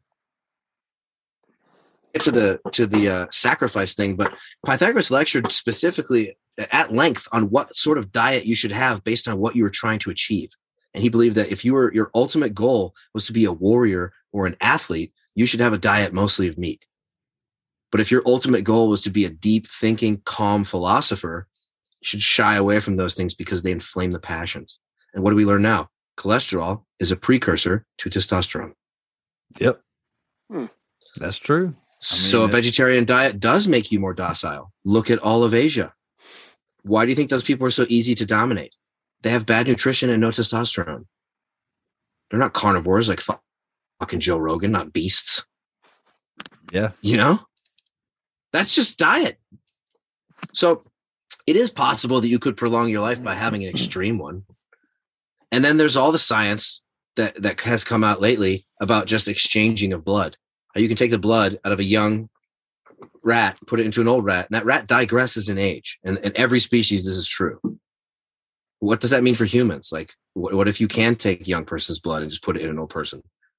That that's not fake. That's real. Well, I mean, look at the look at well, I mean, all throughout history. You've had, you know, human sacrifice and and, and cannibalism. We're obsessed with this idea. Yeah. Yeah, I mean, it's it's always you know all throughout history you see this this power being received from the person um either partaking in this event. You know, look at um well, look at Vlad the Impaler, look at Elizabeth Bathory, look at, you know, well, Hillary Clinton today, she's never going to die because she's drinking baby blood every single day. Queen of England. Stories about the Queen of England disappearing people. Absolutely. Eh, Absolutely. And I heard that she keeps a vial of blood around her neck or somewhere on her person at all times. So, I, mean, what if you just had to drink it and you, and you would get like the nutrients in it? And and if it was from a young person, you you would have young. Here's what people don't understand about eating meat. And I and I listened to a scientist explain this, and I was like, that makes so much sense. Why do we eat in the first place? I'm asking you. fuel, nutrition, keep our bodies going. What's okay? What does fuel mean? What's our body doing? Uh, it's breaking down the different types of fats, the salts, the proteins. Just on a base on a basic level, though. On a basic level, what's it doing? It's regenerating up, itself, right? Itself, yeah. It has to replace all these cells. Every seven years, supposedly, is how long it takes you to replace every cell in your body. If if if you know what we're told is true. So um it has to regenerate itself and then it has to base essentially burn energy. Cal- a calorie is a measurement of energy. Uh, Essentially, has to burn calories. And then it has to take whatever it's eating and turn it into the building blocks to create all the things that you are, it has to regenerate them. So if you eat something very similar to what you are, red meat, for example, from like a healthy animal, like a deer or something, right? It's going to take that meat apart and make more meat with it. Do you understand? Yeah. Yeah. Yeah. You're makes not made of vegetables. You're made of That's- meat. That's true. So your body has to change that shit into something else. It's fucking basic. And I, I I'm I'm not I'm not like a aggressive carnivore. I don't give a shit what people eat. Uh, but and I, but I don't have a horse in the race. That's the thing. I went down the nutritional path because my dad died in front of me when I was ten, and it was because of heart disease. And I wanted to know what real food nutrition was and where the lies were. He was a doctor. He had access to all the best information at the time, right? But it was all wrong. The food pyramid was a sham. They were pushing soy. Like it was a disaster. Your endocrine system just gets destroyed. None of that has anything to do with heart disease anyway. It's mostly due to dehydration, turns out, because your the cells in your blood vessels bump into the walls. And after time, you're consistently dehydrated your whole life, they start ripping holes in them. Yeah. What a concept. And it's pressure. What's blood pressure? Well, those cells are really banging into the walls. That comes from stress. All these things, it sounds like we're on crazy tangents, but we're talking about prolonging life. What Well, did that's this guy it. do? That's How it. did he I do mean, it? Yeah. I mean, did you're talking about a guy like you said, it was this gruel, some uh Could have been some magical elixir he some- fucking made out of who knows what. People eat gold. You know what monatomic gold is? I take it. Oh, you know what? I've actually heard of this. People eating gold. It's called monatomic gold. Do your deep dive on it. Do your homework. Uh, and actually, it's like colloidal silver. Heard about that? You know what colloidal silver is? Yeah. It's Yeah, an antiseptic. Yep. And some people get nuts. And there was that dude who drank so much he turned blue and died. I'm sorry to laugh. That's horrible. But he did. He, he- turned he- blue. I think he I did think that. Okay. think- Nobody I think- forced him. Uh, yeah, but it's wrong for me to laugh. You never laugh at another person's suffering. That's just a little child who didn't know any better and nobody taught him right. And then he Yeah. just fucked up. I think That's most how everybody people is. I think most That's people the turn blue when they die you know? anyway.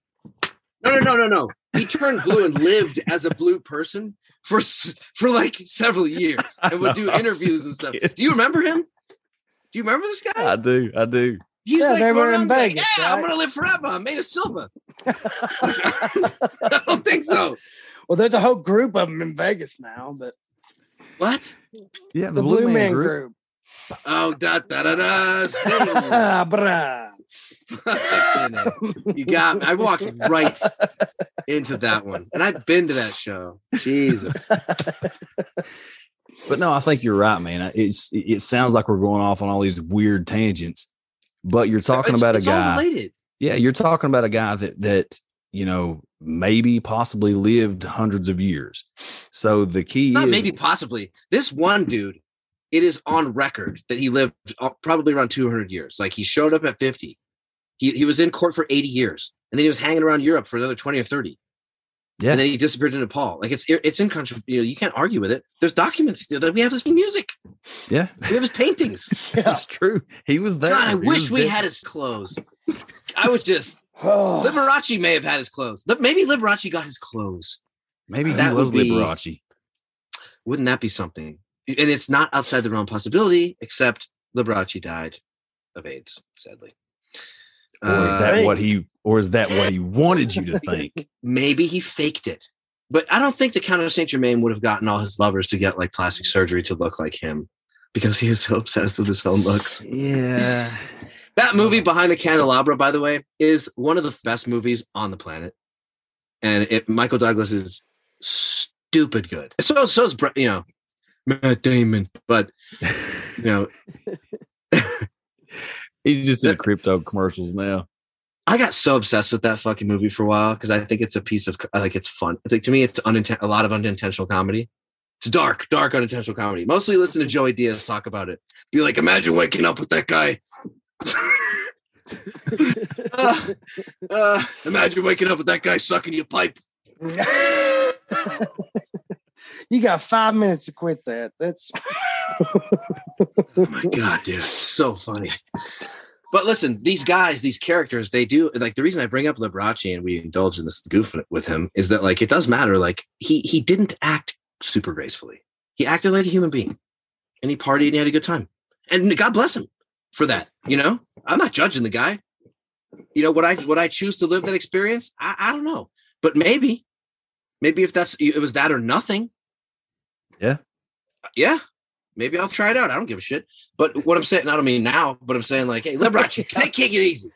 but what I'm saying is like, um, is a weird thing, man. We don't get to pick it, and uh, what you do get to pick is how graceful you act. And and the thing that I'm trying to cultivate in my own life, and the idea that's it's just so it even sounds pretentious to say you're trying to do this now. That's how unusual it's become in our society. It's like I want to be graceful. I want to act in a way that makes people feel value when I walk in the room, not because of my clothes. You know.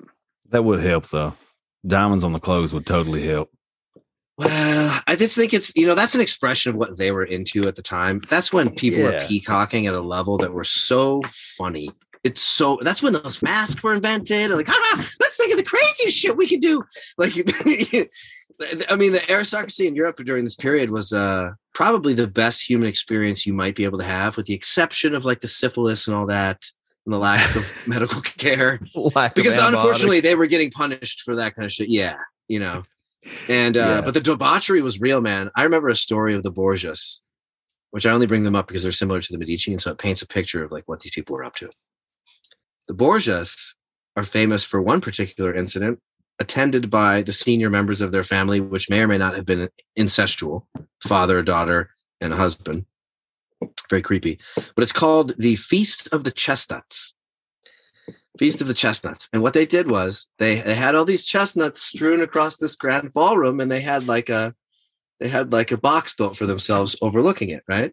And they had all these chestnuts strewn on the ballroom. And then they brought in all these naked prostitutes and they had the prostitutes crawl around gathering the chestnuts. And then they brought in the noblemen who were judged according to uh, how many women they could bone and how quickly they could go from woman to woman and like their general performance, what kind of sex they had. Uh, that's a true story. Feast of the Wow. Chestnuts. I mean, Yeah. these people, they got imaginative, you know? That's debauchery at its highest level. Well, everything that uh what's his name? And this fits right into the theme of what you guys are trying to explore. What's his name? Kubrick. Eyes wide Mhm. shut. It's Yep. not fake. It's not fake. I think they whacked him. And they didn't even release the edit that he made. They edited that movie. There's a Christmas tree in every scene. There is a lit Christmas tree in every shot of that movie. Hmm. That's a little Easter egg for you. I'm gonna have to go back and watch that movie. I know. Now you're like, is that true? It, it might just be a lit display, but I'm pretty sure it's a Christmas tree in every single shot. Huh. There's so much symbolism in that movie. It's insane.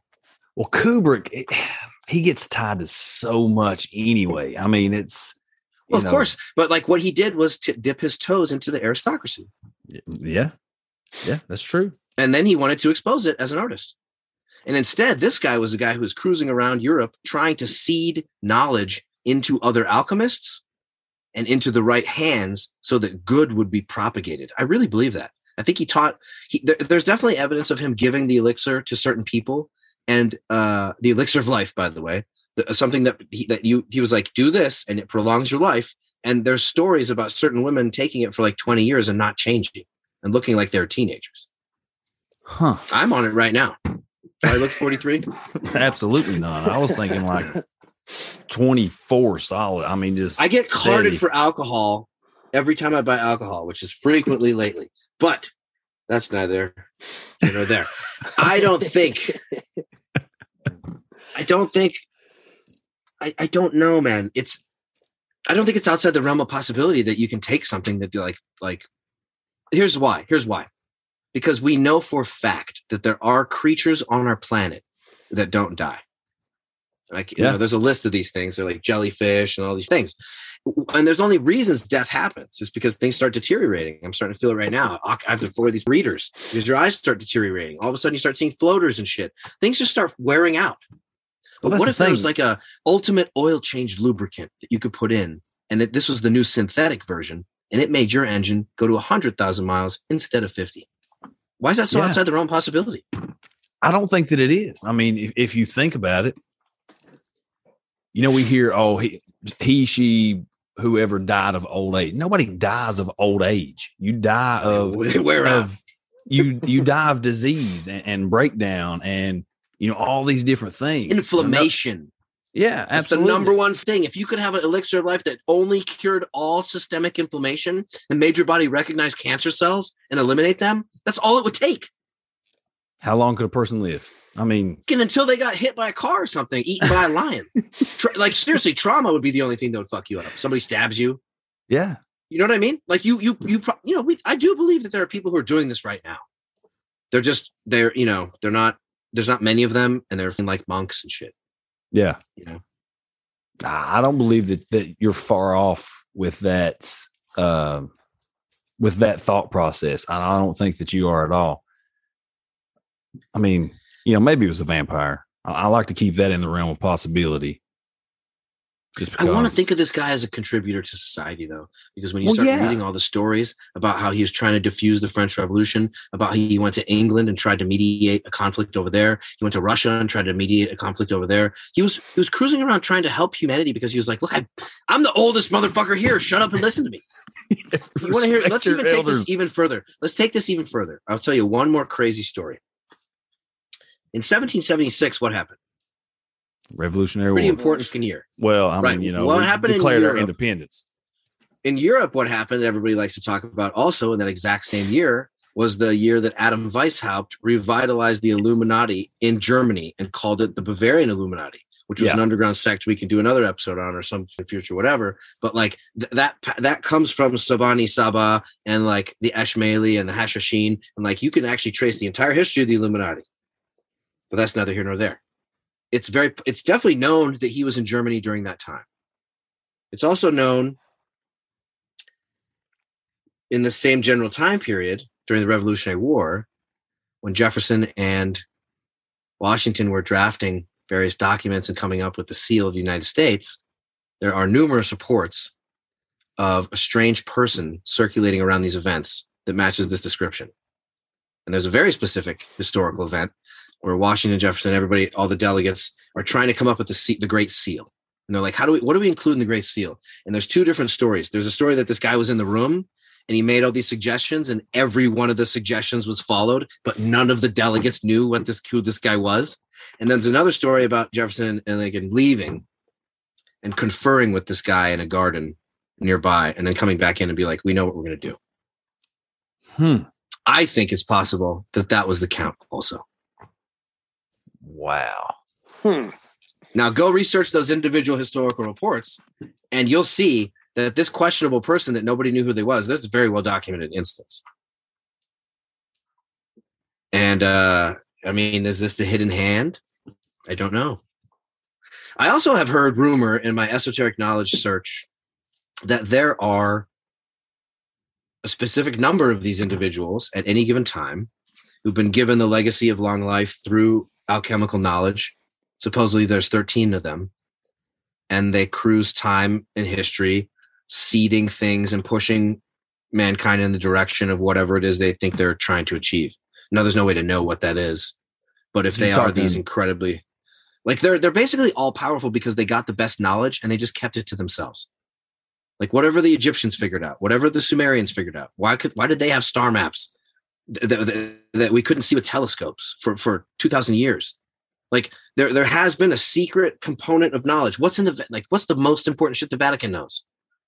There has been a component of knowledge that has been absolutely kept from ninety nine point nine nine nine nine nine nine percent of humanity, maybe down to just thirteen people, and they make appearances throughout history. You start studying history, you start seeing these characters pop up. It's like all those videos of the guy at a cell phone. It's like, you know, I'm not saying this is them, but like it's the same kind of version where you you're like, are time travelers real? I don't know. Look at all these black and white videos of people who look like they're talking on cell phones I know that's crazy. That or have all this mind. crazy tech. You know, or the hipster guy standing in the crowd, you know, in like 1940s or 50s or whatever, with his, uh, I mean, full on hipster outfit, totally against. just just like things that are not congruent with the average, extremely incongruent. You know. Yeah, anyway, I you know that that story is uh the 1776 thing. The fact that he might have been with Weishaupt in Germany for that, and at the same time, i- i- you know, helping form our country. I mean, those ideas are. I don't know. That's cool to me. well, Because absolutely. This I dude mean, definitely had the. It's this guy definitely had the money to do it for sure. Well, yeah. I mean, if he could uh, create his own diamonds out of diamond dust, he's got an infinite wealth uh, at his, you know, disposal At no at any point in this guy's entire career is his wealth ever questioned. He lived in the royal palaces of all the aristocracy. He lived in their palaces. yeah, He was obviously legit. So going back to what you were just talking about with the founding fathers trying to create Yeah. the seal and all that. Um if it's the same guy, uh, a man out of England named Horace Walpole wrote in a the story. letter Okay. 1745 that the Count of Saint Germain had been arrested under suspicion of espionage, but released without charge. That's That happened in England. 1745. Yeah, that same guy. He, he he travels Europe constantly. Let me read you this list of where he goes. He travels constantly. He was definitely arrested in Europe, and it, that was a false charge. Supposedly, he was doing.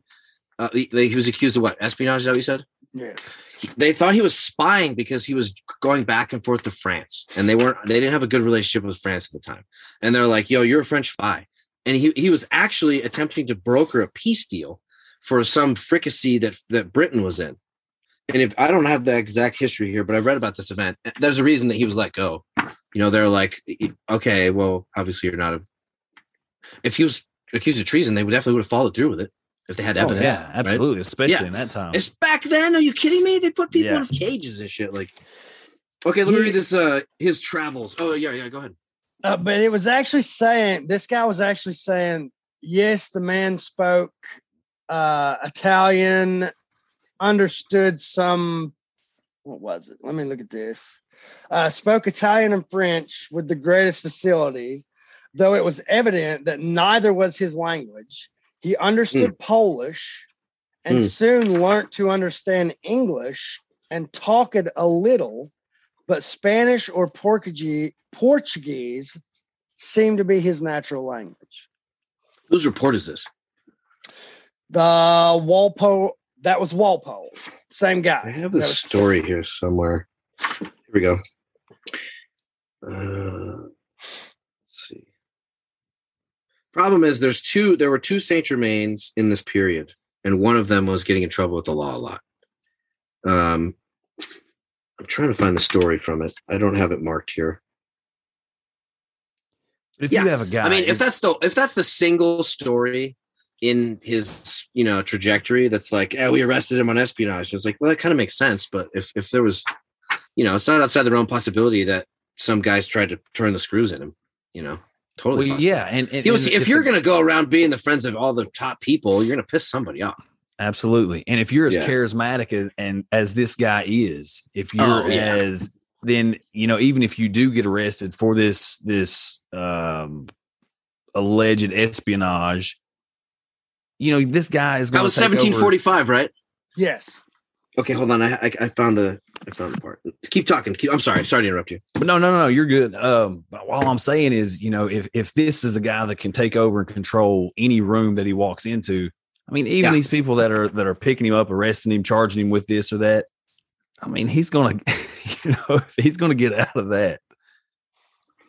Well, here's the thing, though, man. They cut off the king of France's fucking head. Well, you that's know? true. Don't forget that. Like, that's true. like people is true. got I'll, whacked I'll give you that. all the time when they were on the wrong side of of you know of Yeah, history. I'll give you. You I'll the give you that. Vatican whacked a lot of people.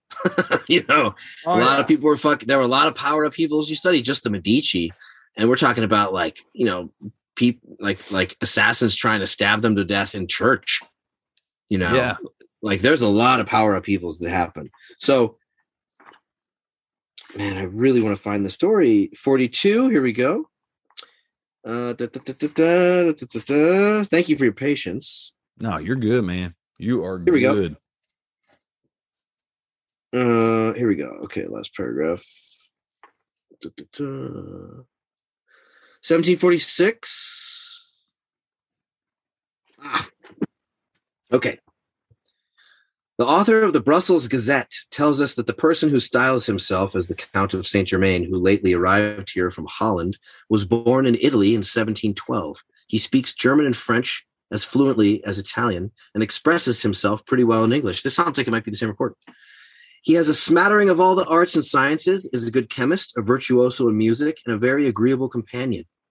In 1746, which is actually 1745, according to Walpole, he was on the point of being ruined in England. One who was jealous of him with a lady Ah. slipped a letter into his pocket from a young pretender, thanking him for his services and desiring him to continue them, and immediately had him taken up by a messenger. His innocence being fully proven on this examination, he was discharged out of the custody of the messenger and asked to dinner by Lord H, uh, who was Secretary of the Treasury and Treasurer of the Chamber to date. Ah, those who knew him well will be sorry to hear that he has incurred the Christian king's displeasure.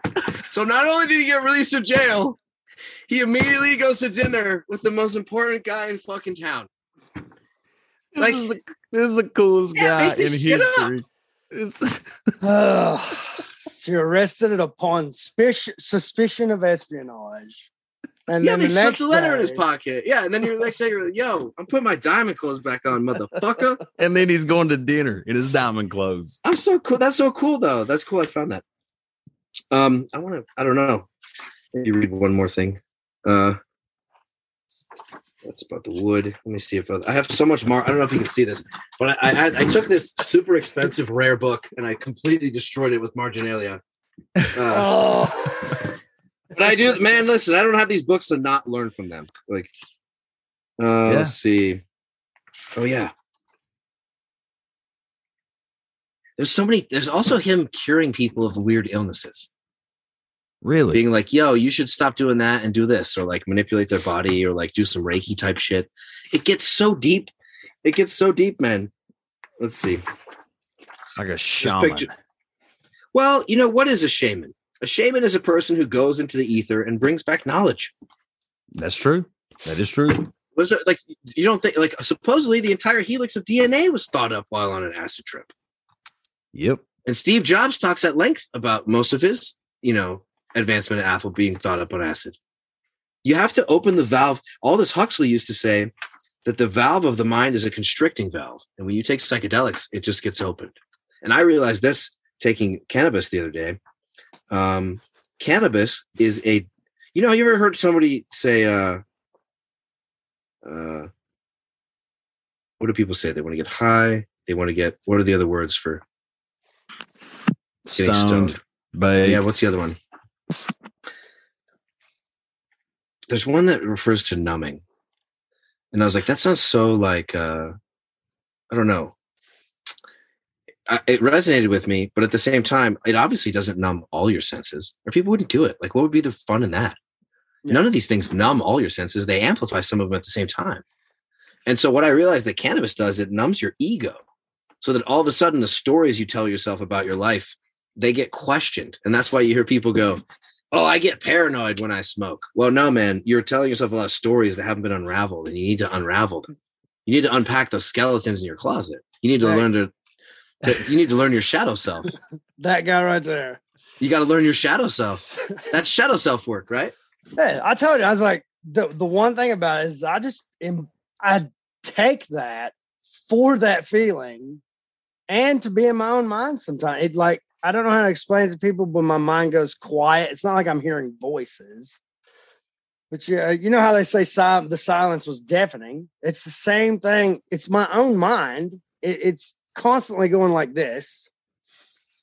But when I take those and then it's time for bedtime and they're peaking and I lay down, it's I can pick and choose what I want to think, or I can just go to sleep. It doesn't matter.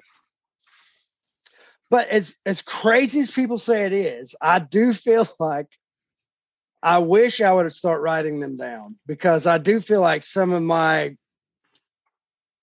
greatest ponderings are when I'm at my highest because I don't know. Maybe it's one of those deals where, you know, people need a quiet space to study so they can, you know, well, when I'm high and I'm laying in bed, getting ready to go to bed to get up early in the morning, and the, the only thing I know I have to do is lay there and not move. I'm not worried about anything else. I'm not thinking about anything. Yeah, it's a kind of freedom so that you're allowed to think the thoughts that your brain generally restricts you from thinking. And so Yeah. you feel relaxed. You're like, I'm not being judged by my ego. So so I can just think them and it's okay. And and no one's gonna care ultimately. Because no one gives a shit anyway. no. You know? that kind of All right, ties well- back in that kind of ties back into the the Rogan Peterson uh episode that that they just did talking about the sensory deprivation um you know and how Peterson was talking about you know being in a sensory deprivation tank and how you know it just it, it clears away all the external uh stimuli that forces you or, or forces distraction upon you you know, and how it just it's it's you and your mind and your thoughts. And when you can find that place, no matter how that is, you know, no, no matter how or what you do to achieve that, to be able to find that place where it's you and your mind and and you get rid of that ego and, and you you you go with intent, you go with with just those different Questions. Yeah, Yeah. absolutely. Yeah. Yeah. So it kind of that ties all in together, and it's the same. It's the same concept there. That's you at your most, um, your most brain silence, body silence, external stimuli silence. It's you and your thoughts and your mind, and then the possibilities really are endless. You know, that's when we all become philosophers. it's when we get to that point where it's just us and our mind without the external junk. I mean, Einstein took a job in a census office to do a menial task so that he could later Hmm. come up with the theory of relativity, which we have That's, found. to dude, I was just gonna talk about this. We have found to be flawed, but I mean, still, this guy, uh, he's one of the smartest people who ever lived. That's, I mean, hands down. I think He pushed the myself- ox cart forward. He pushed the ox cart forward, and that's all that matters. It doesn't matter. You don't have to get. There's no perfection. There's no end to that road. But there's two ways to engage it, and we're we're articulating it right now. And this relates exactly to why I create electronic music. Is because there's two ways to engage this stuff. You can try to sit or walk or whatever your meditation is, and clear the space, or you can intentionally engage the body so that while the body is engaged, just like him taking that job or trail running or exercise, I would argue he should have gotten into instead of you know, computing meaningless bullshit. But if that guy had become, you know, imagine if he had combined, and this is what Brad Miner talks about in his book constantly. I've had terrible mic control, man. I'm sorry. I apologize to the listeners. Uh, you're Um, okay. you go, good. Uh, Brad Miner talks about this constantly. You can't just be a warrior. That's not what a gentleman is. It's three things. It's a sacred trinity. This ties right back to everything we've been talking about all night. You have to be a warrior and a monk and a lover. Not just of the opposite or whatever you're attracted to, but of of humanity, of life. Right? You have to be a warrior for all that, you have to be a lover for all that, and you have to be a monk for all that. And so if you're going to create a space for psychological growth, the hardest way is to sit and meditate. I've been trying to do it for 20 years. Everyone, my my Buddhist meditation teacher who's 78, Jack Kornfield, he still complains that he has a hard time sitting down to meditate. And he lived in a Buddhist ashram for 7 years when he was in his 20s. Like it never ever ever gets easier. But there are alternatives and that's why walking meditation is valid. And like sometimes your mind is in that place to digest something wacky and crazy, and sometimes it's not. And sometimes it's more discipline than others. And discipline is a muscle that has to be grown.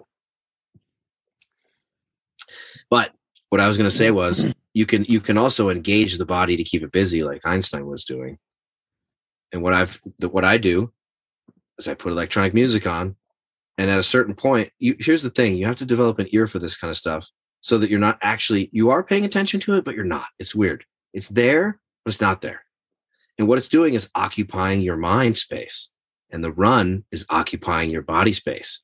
Now both of those spaces are occupied and you can sit back with the soul of an observer and pay attention to the things that come in to answer any questions that you have you know? This is how i get answers to the most important questions in my life and uh, I recommend it to everybody. Even if you don't use, I don't give a shit if you use my music. Go do something.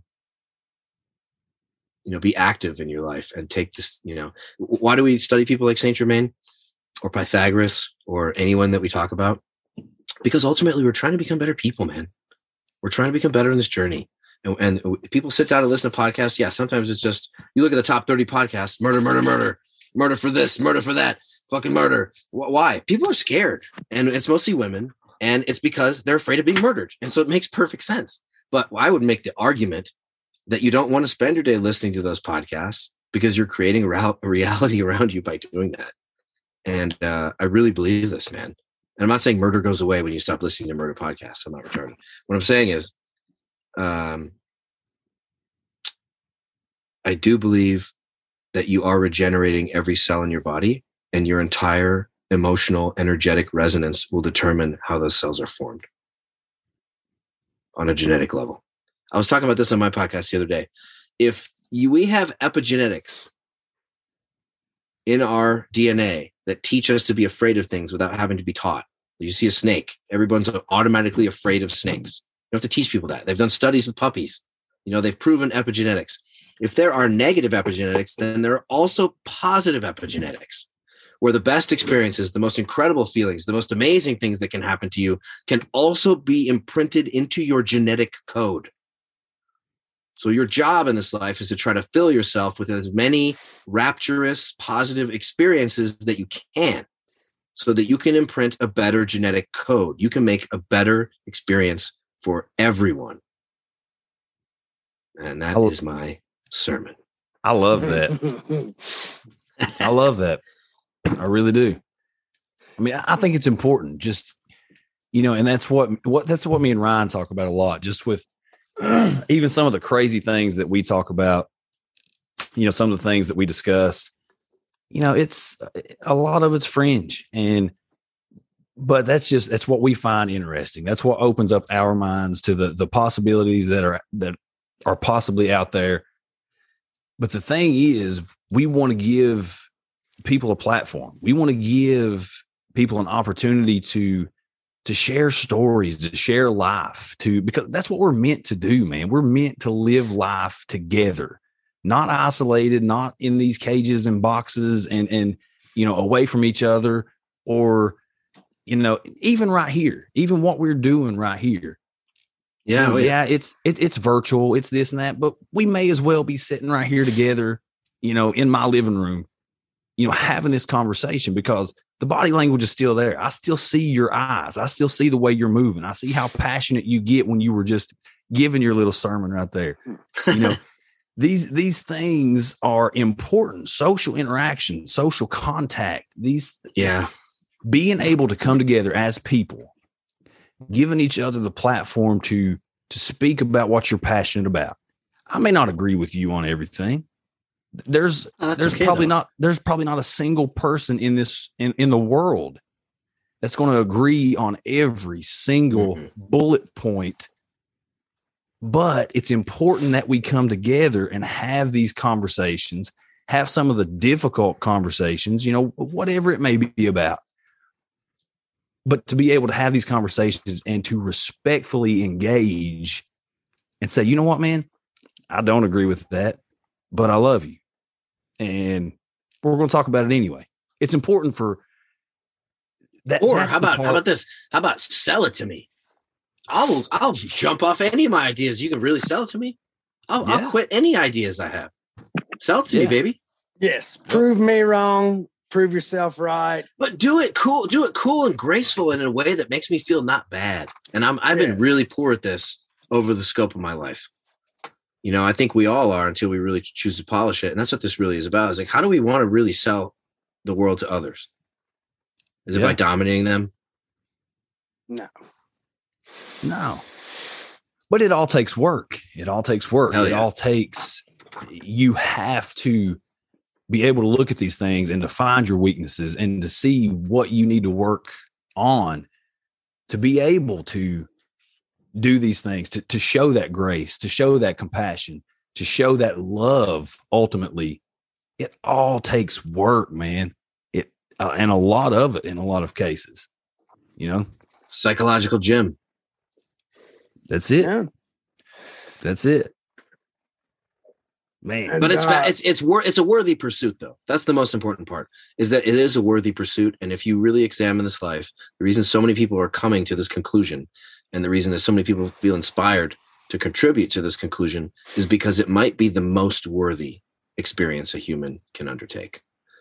And be, why? Not because it's like a selfish thing where i'm going to make my brain big and like detached from others but because it does that the construction that i mentioned earlier knowledge, an accumulation of knowledge becomes wisdom, an accumulation of wisdom becomes compassion, and an accumulation of compassion becomes love. yeah Yeah. so don't feel bad powerful. becoming intelligent or wise or seeking knowledge or being inquisitive or asking questions. That is the path to love. Yeah, I agree. I agree with that. I agree with that. Man, that's powerful. That is powerful stuff. Guys, this was so much fun, man. Like, I'm really grateful that you have me on. I hope I wasn't too wacky. I'm super grateful to your listeners. And I tell you what, I can tell that your show is going to do well because you guys have the right kind of like, it's obvious that you're not just passionate, you're doing it for the, a reason, and it's the right reason. Yeah, man. Well, I appreciate that. I mean, I, I really, really do. Um, and again, thank you for coming on here. I mean, you know, I'm I'm glad that that our listeners get a little taste of of of a different face. They don't have to hear from me and Ryan. Yeah. going back and forth with, with all the banter and the. I mean, it's a good thing. It's a good thing. But we are extremely grateful. Uh, you've got an open door here anytime you want to come on. Any Thanks, topic you want to talk about. It's Uh, open hell door yeah. policy. Message us, be like, hey, we need to do this on this day. I'm Like, gotcha. 'Cause, Yeah. Hey, let's do let's give it let's give a teaser then, because you and I talked about two other topics that that what did any of that shit like blow your mind? That we know we had a pretty we Uh, almost talked for like an hour on the phone. I think We did. We did. That's what I was telling Ryan. I was like, dude, look, Yeah. here's the thing. I said, it I was talked- 54 I- minutes. 54 minutes. exactly. I said, I talked to this dude and I said, and Ryan, I'm telling you, I said, he's just one of those guys and you know, I, I read people. Like I'm really good at reading people. I said he's one of these guys, man. I said, you know, I, I think the kids nowadays just call it wholesome. I mean, he's just, you know, It's from not the, though, man. I have so many internal struggles that I just I'm presenting the best self. but we I'm just trying to present my best self, man. I'm in the middle of like a terrifying divorce right now. Like I'm, but here's the thing: I, I'm not trying to be. I'm not. I'm. I no longer believe in hiding any components of yourself, and I think that's the, the that's what social media has taught us to do, and I think that is the wrong thing to do. I think we're supposed to bear our heart on our sleeve. We're supposed to suffer with dignity, and we're supposed to be a whole person, which is the damaged part, the shadow part too, in front of others. Because demonstrating that to others makes them feel okay with being a disaster as well. and we're all disasters.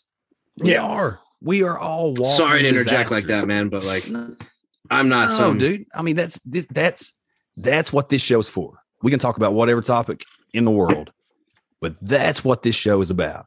Is about people coming together, just like I said before, just a minute ago, to live life together. And life sucks. It's miserable. It's a struggle. It's a battle. Every single day, it's a battle. Every single day, you have to wake up with that. All right, let's go get it. I mean, Damn it. but when you when everybody realizes that that's how everybody wakes up, then they don't go, "Dude, am I the only one who wakes up feeling like this is like it's just- Exactly. It's, a it's not just a struggle. It seems like it gets harder every day." And the answer is yes, everyone does, and that's okay. and it's okay. And you it. think the social media outlets that we have in place now are bad? If this metaverse thing takes over, That's a it- whole different episode, brother. Oh, America, crap. America, as you know, these generations coming up, and we've done. I say it all the time. We've done such a bang up job of raising them that uh, you know.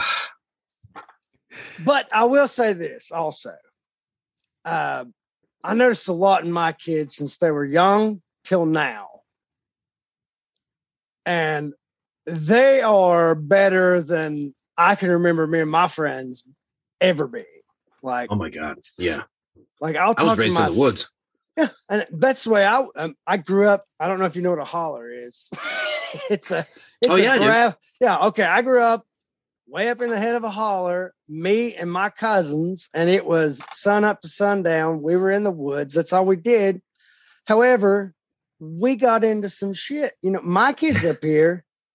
I, you know, I, of course I discipline my children. Taking those phones is like shooting them, but really and truly anymore i don't i don't have to they're just good as people their mom's done a great job that's what i'm trying to say but as far as just their generation some of it's getting out of hand but this Oh, metaverse it's been thing, it's way out of hand, man. uh, this metaverse thing i mean these people are going to have the personalities of dead moths it's it's and and it's going to be like interacting with a wall basically because how are It's they just, supposed to I think it's just themselves? something we're gonna go through. Do you think this is just gonna be like a kind of chrysalis that the human condition goes through? And then like I, I honestly think what'll happen is hope it, so. it destroys 80% of the population. And then something like uh maybe even a solar flare or something, all of a sudden there's no electricity or there's no Well- technology anymore. Or maybe just it all fries itself or those people just all die off. the other the other way I was going to go with this was we were talking earlier throughout human history, human sacrifice. You know, Oof. some sort of sacrifice.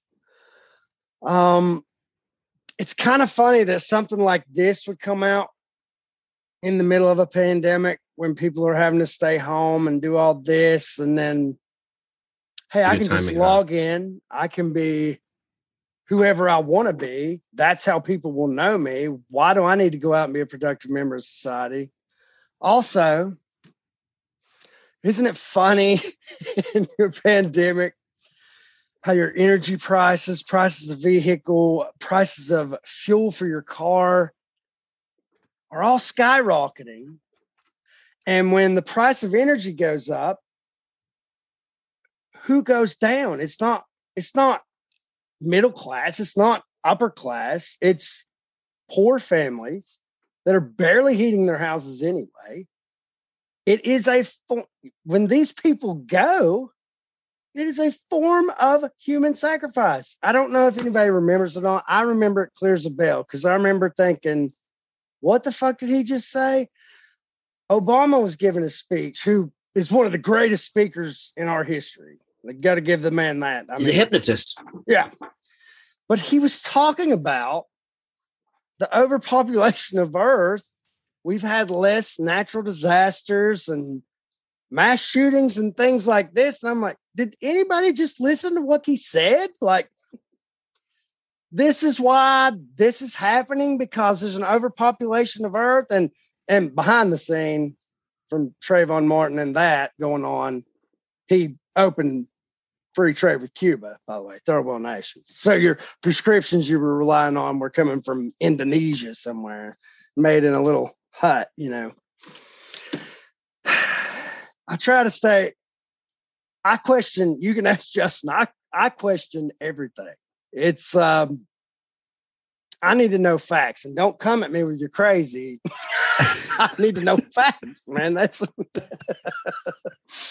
like I, Dude, I that's- try. Justin that's hits me with the crazy all the time. But that's my job. My Yeah. job, my sole job in this relationship that we have going here is to hit you with as much crazy as possible to, to open just like all that up. face. Got to open all that up, man. But no, you're right. We need to question everything. Why not? Why shouldn't we question everything? We should see the cold hard facts in everything and and know and realize what's going on around us, not what your television says or what's Yeah. popping up on your phone or Well, what so so says your your mom, dad, grandparents, aunts. I mean, it's not about all that. Open your eyes, look around, see for yourself what's going on. I mean, that's you know, we can't How fucking pretend. crazy is it that we have to tell people that? It's insane. It is insane. It's not a coincidence, though. It's not insane. It's happened on purpose. It's because from the cradle, yeah. From the cradle, you're put in cages. You're, you know, I I mean, like this isn't a mistake. But like, listen, I if you study, uh, I was talking to Nick about this the other day, Nick Hinton. If you study the Mongol Empire, that's the exact same kind of mentality as what's happening now. They're just not using horses and swords. They don't have to. Yeah, and if you can put yourself in your own mental prison through guilt, how brilliant! Hey, stay! Don't you want to save other people's lives? I mean, there we're in our own guilt prison now. But like, this is the thing: talking talking with each other like this, that's what breaks us out. And honestly, unfortunately, it does put us in danger. And I, Oh, I yeah. don't like talking about this a lot, but I've had friends in this industry and everything. Weird things have happened to them, and it's it's it's a this is a war. Guess what? It's gonna be casualties on both sides. Yep. And I don't I don't want any casualties, but I didn't want war either, No, you know. And, And we're gonna have to do what we have to do. Like, look at what's happening in Canada right now. Is that trucker convoy still heading to Alberta? I think they're they I think they made it. What happened know- when that played out? I didn't get to. I know it. they made it. I know they made it to Ottawa. Um, Trudeau, he was exposed. Did they like evacuate him or something? he he fled. He fled the country. Went to a uh, You fled the country. Yeah, he went to Listen, an this is world history unfolding and right in front of us, man. Yeah, absolutely. That's hysterical. I'm in He's charge of this country. I'm out of here. yeah, and he's at then Ryan Reynolds' house in Hollywood. he, he just happened. God, I'd love to be at Ryan Reynolds' house. I bet that's a good time. God, He's actually friends with one of my friends. But Oh, shout out to John, shout out to Johnny Love, production designer. Uh, But no, dude. Yeah, he fled the country, uh, pretending he's pretending like he has COVID right now, so he has to isolate and quarantine and all this stuff. yeah, but hold on, hold on, man. You know what the problem is with all this? Nobody spanks these kids, and I don't believe in corporal punishment. But what I mean is, like, no one's going to call him out for leaving his own country. nope. no. Nobody. You know? no, nobody with. Uh, There's no police. exactly. Exactly. Well, the police that would be in power are the ones who happen to agree with his agenda as well. So Well, they he made the rules with them, you know, and so they're like they made the rules together. And it's like when I was a little boy, I used to do this shit to my brother constantly because I was a terrible older. I wasn't always terrible, but be like, okay, here's the game. I made the rules. And they're set up so that you're fucked. Okay. Now go. I'm just gonna throw rocks at you or something. Like, good luck. You know, like uh, that's what's happening on a grand scale on the planet. you know, it's so fucking pathetic. But uh, man, I could go on forever with you guys. I, I don't Dude, know I how could much. uh. I could see. We'll wrap this up. I'm having fun, man. Ultimately, you know what though? These things are about. They're not trying to force. This is what I've learned about podcasting in the last 20 years. I your ego is the thing that's trying to force something to come up and be right here. And what a podcast as true entertainment is supposed to be is an, an uncovering of knowledge, which we've already tied to the heart. Um, as long as we keep doing those things, there's people working in their yard. There's people cutting wood. There's people doing what I do every day up here in the mountains, you know, and all day long I have my headphones in. And I just want to connect with another human being and, and maybe get some cool facts and learn some new shit about this existence or maybe have some new ideas to think about. Um, but but even when we're just bullshitting and saying silly things, I'm still chopping wood. So I don't give a shit. And that's why long form podcasting has become such an amazing thing, is because all these media outlets that were like, now we need to cut out all that content. We cut the fat, trim the fat, dude. get just the good shit. Well, that's what ha- that's how we turned into social media. We need to come back to a point in our life where we appreciate the fat again. We appreciate the gristle. You don't necessarily have to eat the gristle. I don't mind if you pop ahead 15 seconds, see what's going down. But like eventually you will come to a point where you realize that gristle is making gristle in your body too, psychologically speaking. And so like just honor all of it. Anyway, I keep Yeah. doing this. I'm sorry. oh man, that was that was What- great. We're the same way, man. It, it, it'll happen. No, I'm That saying I'm saying that I'm, imp- I'm I'm excited that you guys are uh are, are are entering this journey because I think you're the right you know, you see you definitely have the right temperament for it and uh you pick amazing guests. No. oh, That's yeah. exactly right. That is exactly right. Zing, zing-a-roo. Nah, just Truest thing around. you said But- this whole time. I'll tell you what, I'll try to get uh I might might be able to get Nick Hinton to come your way and uh some other people if you want to chat with. Absolutely, man. Yeah, do that. I would love to talk with Nick. That would be great. Yeah, yeah. He's he's in a weird spot. We're all in weird spots right now. So it'll be a piece of art like mine, but he's fun. He's fun to talk to. He's much more positive than me, so Hey, it ends I up love just art. nicer. No, that's Anyway, great. I love you guys. Thank you for having me on, man. Hey, Do you man. have a name for your man. audience yet? You know how like Sam calls his audience the swarm. Dude, I've guys been, I know what you're gonna swear I've been trying to, I've, I've been racking my brain trying to think. I mean, I would love to tie it into just our culture, you know, because Appalachian culture is unlike any other culture really in the world. Um, Yeah. so I would love to tie it in, you know, just so I, I open up every single episode with folks, you know, which I know folks is used all, you know, it's used everywhere. But I don't know. We got to think of that, Ryan. We got to think about what to call our our our audience. My mind's. I have another question for you. Oh, I'm sorry, Ren. Go ahead. No, I'm constantly stepping on people, man. It's something I'm, I'm terrible about. I really am. I really am. Uh, I'm curious about. I did want to ask you this question. Uh, Nick Hinton actually asked me about this today. He goes, "You're going on Appalachian Intelligence." He goes, "That's AI." He goes, "What? Like, what does that mean?" And I go, uh, "I don't know. I'll ask him." Dude, Like, did you intentionally choose AI? That's Yes. exactly what we did. We wanted to be a play on words. Number one. Okay. Yeah. We wanted Nobody associates intelligence with Appalachia or our accents. Like anybody you ever see on TV that has this accent should should not talk to anybody, much less be on TV. And that's on the news media. In the don't even get me started on Hollywood. It Listen, bro, I spent eight me. months living with the Robertsons working on Duck Dynasty. Okay. You're you're preaching the choir. that's awesome. but at, but at the same time, those guys were beautiful people. They're just products of their environment. yeah, You know, they they went out of control and said some crazy shit they shouldn't have at certain points. Mostly Phil, but Phil's been a you know, I can't actually talk about much of this because of NDAs I've signed. But uh, what I do want to say is that I think the Robertsons are awesome people, man. They reminded me from my family in the south of Texas. yeah. And uh but the AI thing, like t- tell me about that though. We talked Fine. about What do you mean? Like, what about the artificial intelligence part? Like the robot part? Like the part that ties into Nick? Nick, for example, is obsessed with the idea that this is all a construction of some grand intelligence that's actually, uh, in, you know, inside a cube. I'm not gonna speak for him, but I'm te- I'm giving him a rib right now. we But, actually like- did our yeah yeah yeah yeah play him up no we uh we decided to do it you know for i mean f- to give the listeners i mean they could take it however they wanted to take it you know they could take that you know appalachian intelligence part and be like God, it's appalachian intelligence that's a play on words these guys are idiots you know they're they're retarded uh Oh. Can I tell you something funny, man? I've been lecturing on this guy for a minute, and I've actually had people contact me, and I'm kind of scared to reply. And they're like, "I know who the current Saint Germain is, or I'm I know the current Saint Germain." You're gonna start getting weird fucking emails, man.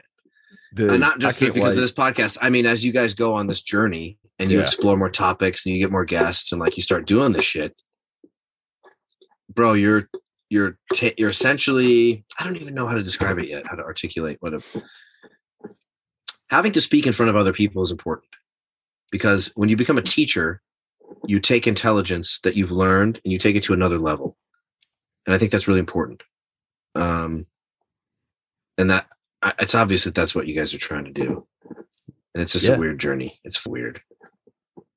Our main goal when we first started this was we differ on a lot of subjects. We look at a lot of things differently, and yet we don't shun each other or hate each other because we have different opinions. We're able to have this conversation. So we were like, you know, we need to go out. We both wanted to, I've always wanted to do a YouTube page, didn't know what kind of content I want to do. He's been wanting to do a podcast. So when it we got together, like, let's do the podcast and I'll record the video, I'll throw it on YouTube. You edit the podcast. Now, Did I, don't bring edit- you guys together on anything on this show? what's that on this one. Yeah, like was there anything that you guys talked about previously, or like did you guys have any preconceived ideas about Saint Germain that maybe I brought you guys together on?